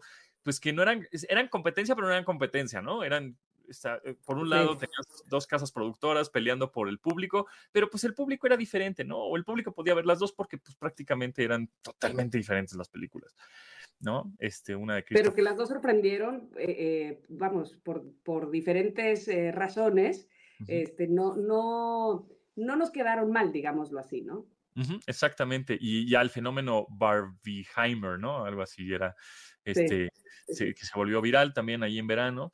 Por ahí también, em, pues nosotros que nos gusta el fútbol americano, Aaron Rodgers, que se va a los Jets, entonces Ah, debuta, exacto, esa cosa rara. debuta con- contra, sí, contra los Buffalo Bills, que ya a ese equipo yo le voy, y bueno, pues en la cuarta jugada sale y le rompen el tendón de Aquiles, y hasta apenas este, hace unas Sí. semanas pudo regresar ahí al campo. Salió Spider-Man 2 también. Eh, y bueno, pues son más o menos algo de, la que, de, lo que pasó en el 2023. Así es, este, bueno, pues ya, ay, bueno, y Britney sacó su libro, eh, sí, porque te, te voy a decir que este, nos lo llevaron a- al programa, nos lo trajeron al programa y, y me lo leí eh, porque estaba, estaba yo como un poco ajena, de de hecho nunca fui fan, fan, fan de Britney, aunque evidentemente la conozco, este, y wow, me sorprendí, esta es una autobiografía y me sorprendí muchísimo de todo lo que leí ahí, este, y, y todo lo que tiene que ver con esta, la, la, la- sí, tutelaridad, o cómo se dirá, el, este, sí, la Sí, el tutor- del tutoría, papá, ¿no? ajá, que tenía el padre, eh, y que, bueno, contado desde la propia voz de Britney, pues honestamente es muy, muy fuerte todo lo que vivió. Y, e inmediatamente después de leerlo, me fui a buscarla en Instagram, porque yo no la sigo, no, o sea, no la seguía ni la sigo, pero eh, me llamaba mucho la atención que Ingrid siempre decía, es que yo no puedo verla, siento muy feo, no sé qué, todo lo que hace. Y ahora que pego la historia que ella nos cuenta con esto que está haciendo en Instagram de bailar así tan desinhibidamente, me queda muy claro por qué lo hace. O sea, me queda muy claro que por primera vez está a esta edad, más de 40 años, tomando sus propias decisiones como si fuera una niña de Sí, 14. está- ¿me explico? exacto, está viviendo lo que no pudo vivir, ¿no? Entonces ya. Las decisiones que nunca pudo tomar ella, ¿no? Exacto, Eh, exacto. es sí, sí, impresionante, pero bueno. Y uno de los videos también muy polémicos fue el de Britney con los cuchillos, ¿no? Así como, "¿Qué óvole", ¿no? Sí, sí, sí. Se volvió meme y todo es- este rollo, pero, pero bueno, pues sí, eso, eso es lo que nos, en general, eso es lo que pasó en el 2023 y ahora a ver qué nos tiene en el 2024. Lo que sí es un hecho es que la canción del año, pues sí fue Miley Cyrus, ¿no? Sí, sí, sí, sí, sí, que ya lo hablábamos este, cuando hablábamos del resumen de Spotify, este, pero, pero bueno, también, como bien decías, eh, las canciones de Taylor Swift, a mí lo que me sorprendió es que mucha gente que no éramos, gracias al era, terminamos siendo Swifties y aprendiéndonos canciones de Taylor, es que es cuando pasaba. es De acuerdo, o sea, yo también en mi, en mi rap, esto de lo que más escuché en el año, sí, obviamente está Metallica y está Foo Fighters, están todas las cosas rockeras, pero por ahí se coló, ¿eh? Taylor Swift. Te digo, en mi te top digo, 10. Una Sí, cosa sí, rara ahí, muy, un fenómeno realmente. Y bueno, Así por eso nombrada la mujer del año por la revista Time, ¿no? Sí, así es. Pues muchas gracias, Tamara. Nos estaremos este, visitando más seguido en cabina para el Por 2024, favor. en este Ya 2024. Pues te agradezco mucho, querido Pontón. Te esperamos aquí lunes y miércoles y te seguimos en tus redes sociales, arroba japontón, ¿verdad? Ahí estoy, así es. Muchas gracias. Ándele. Gracias a ti. Nosotras vamos a ir un corte y regresamos. Connectors, quédense con nosotras aquí en el 102.5. Somos Ingrid y Tamara en MBS. Es momento de una pausa. Ingrid y Tamara, en MBS 102.5.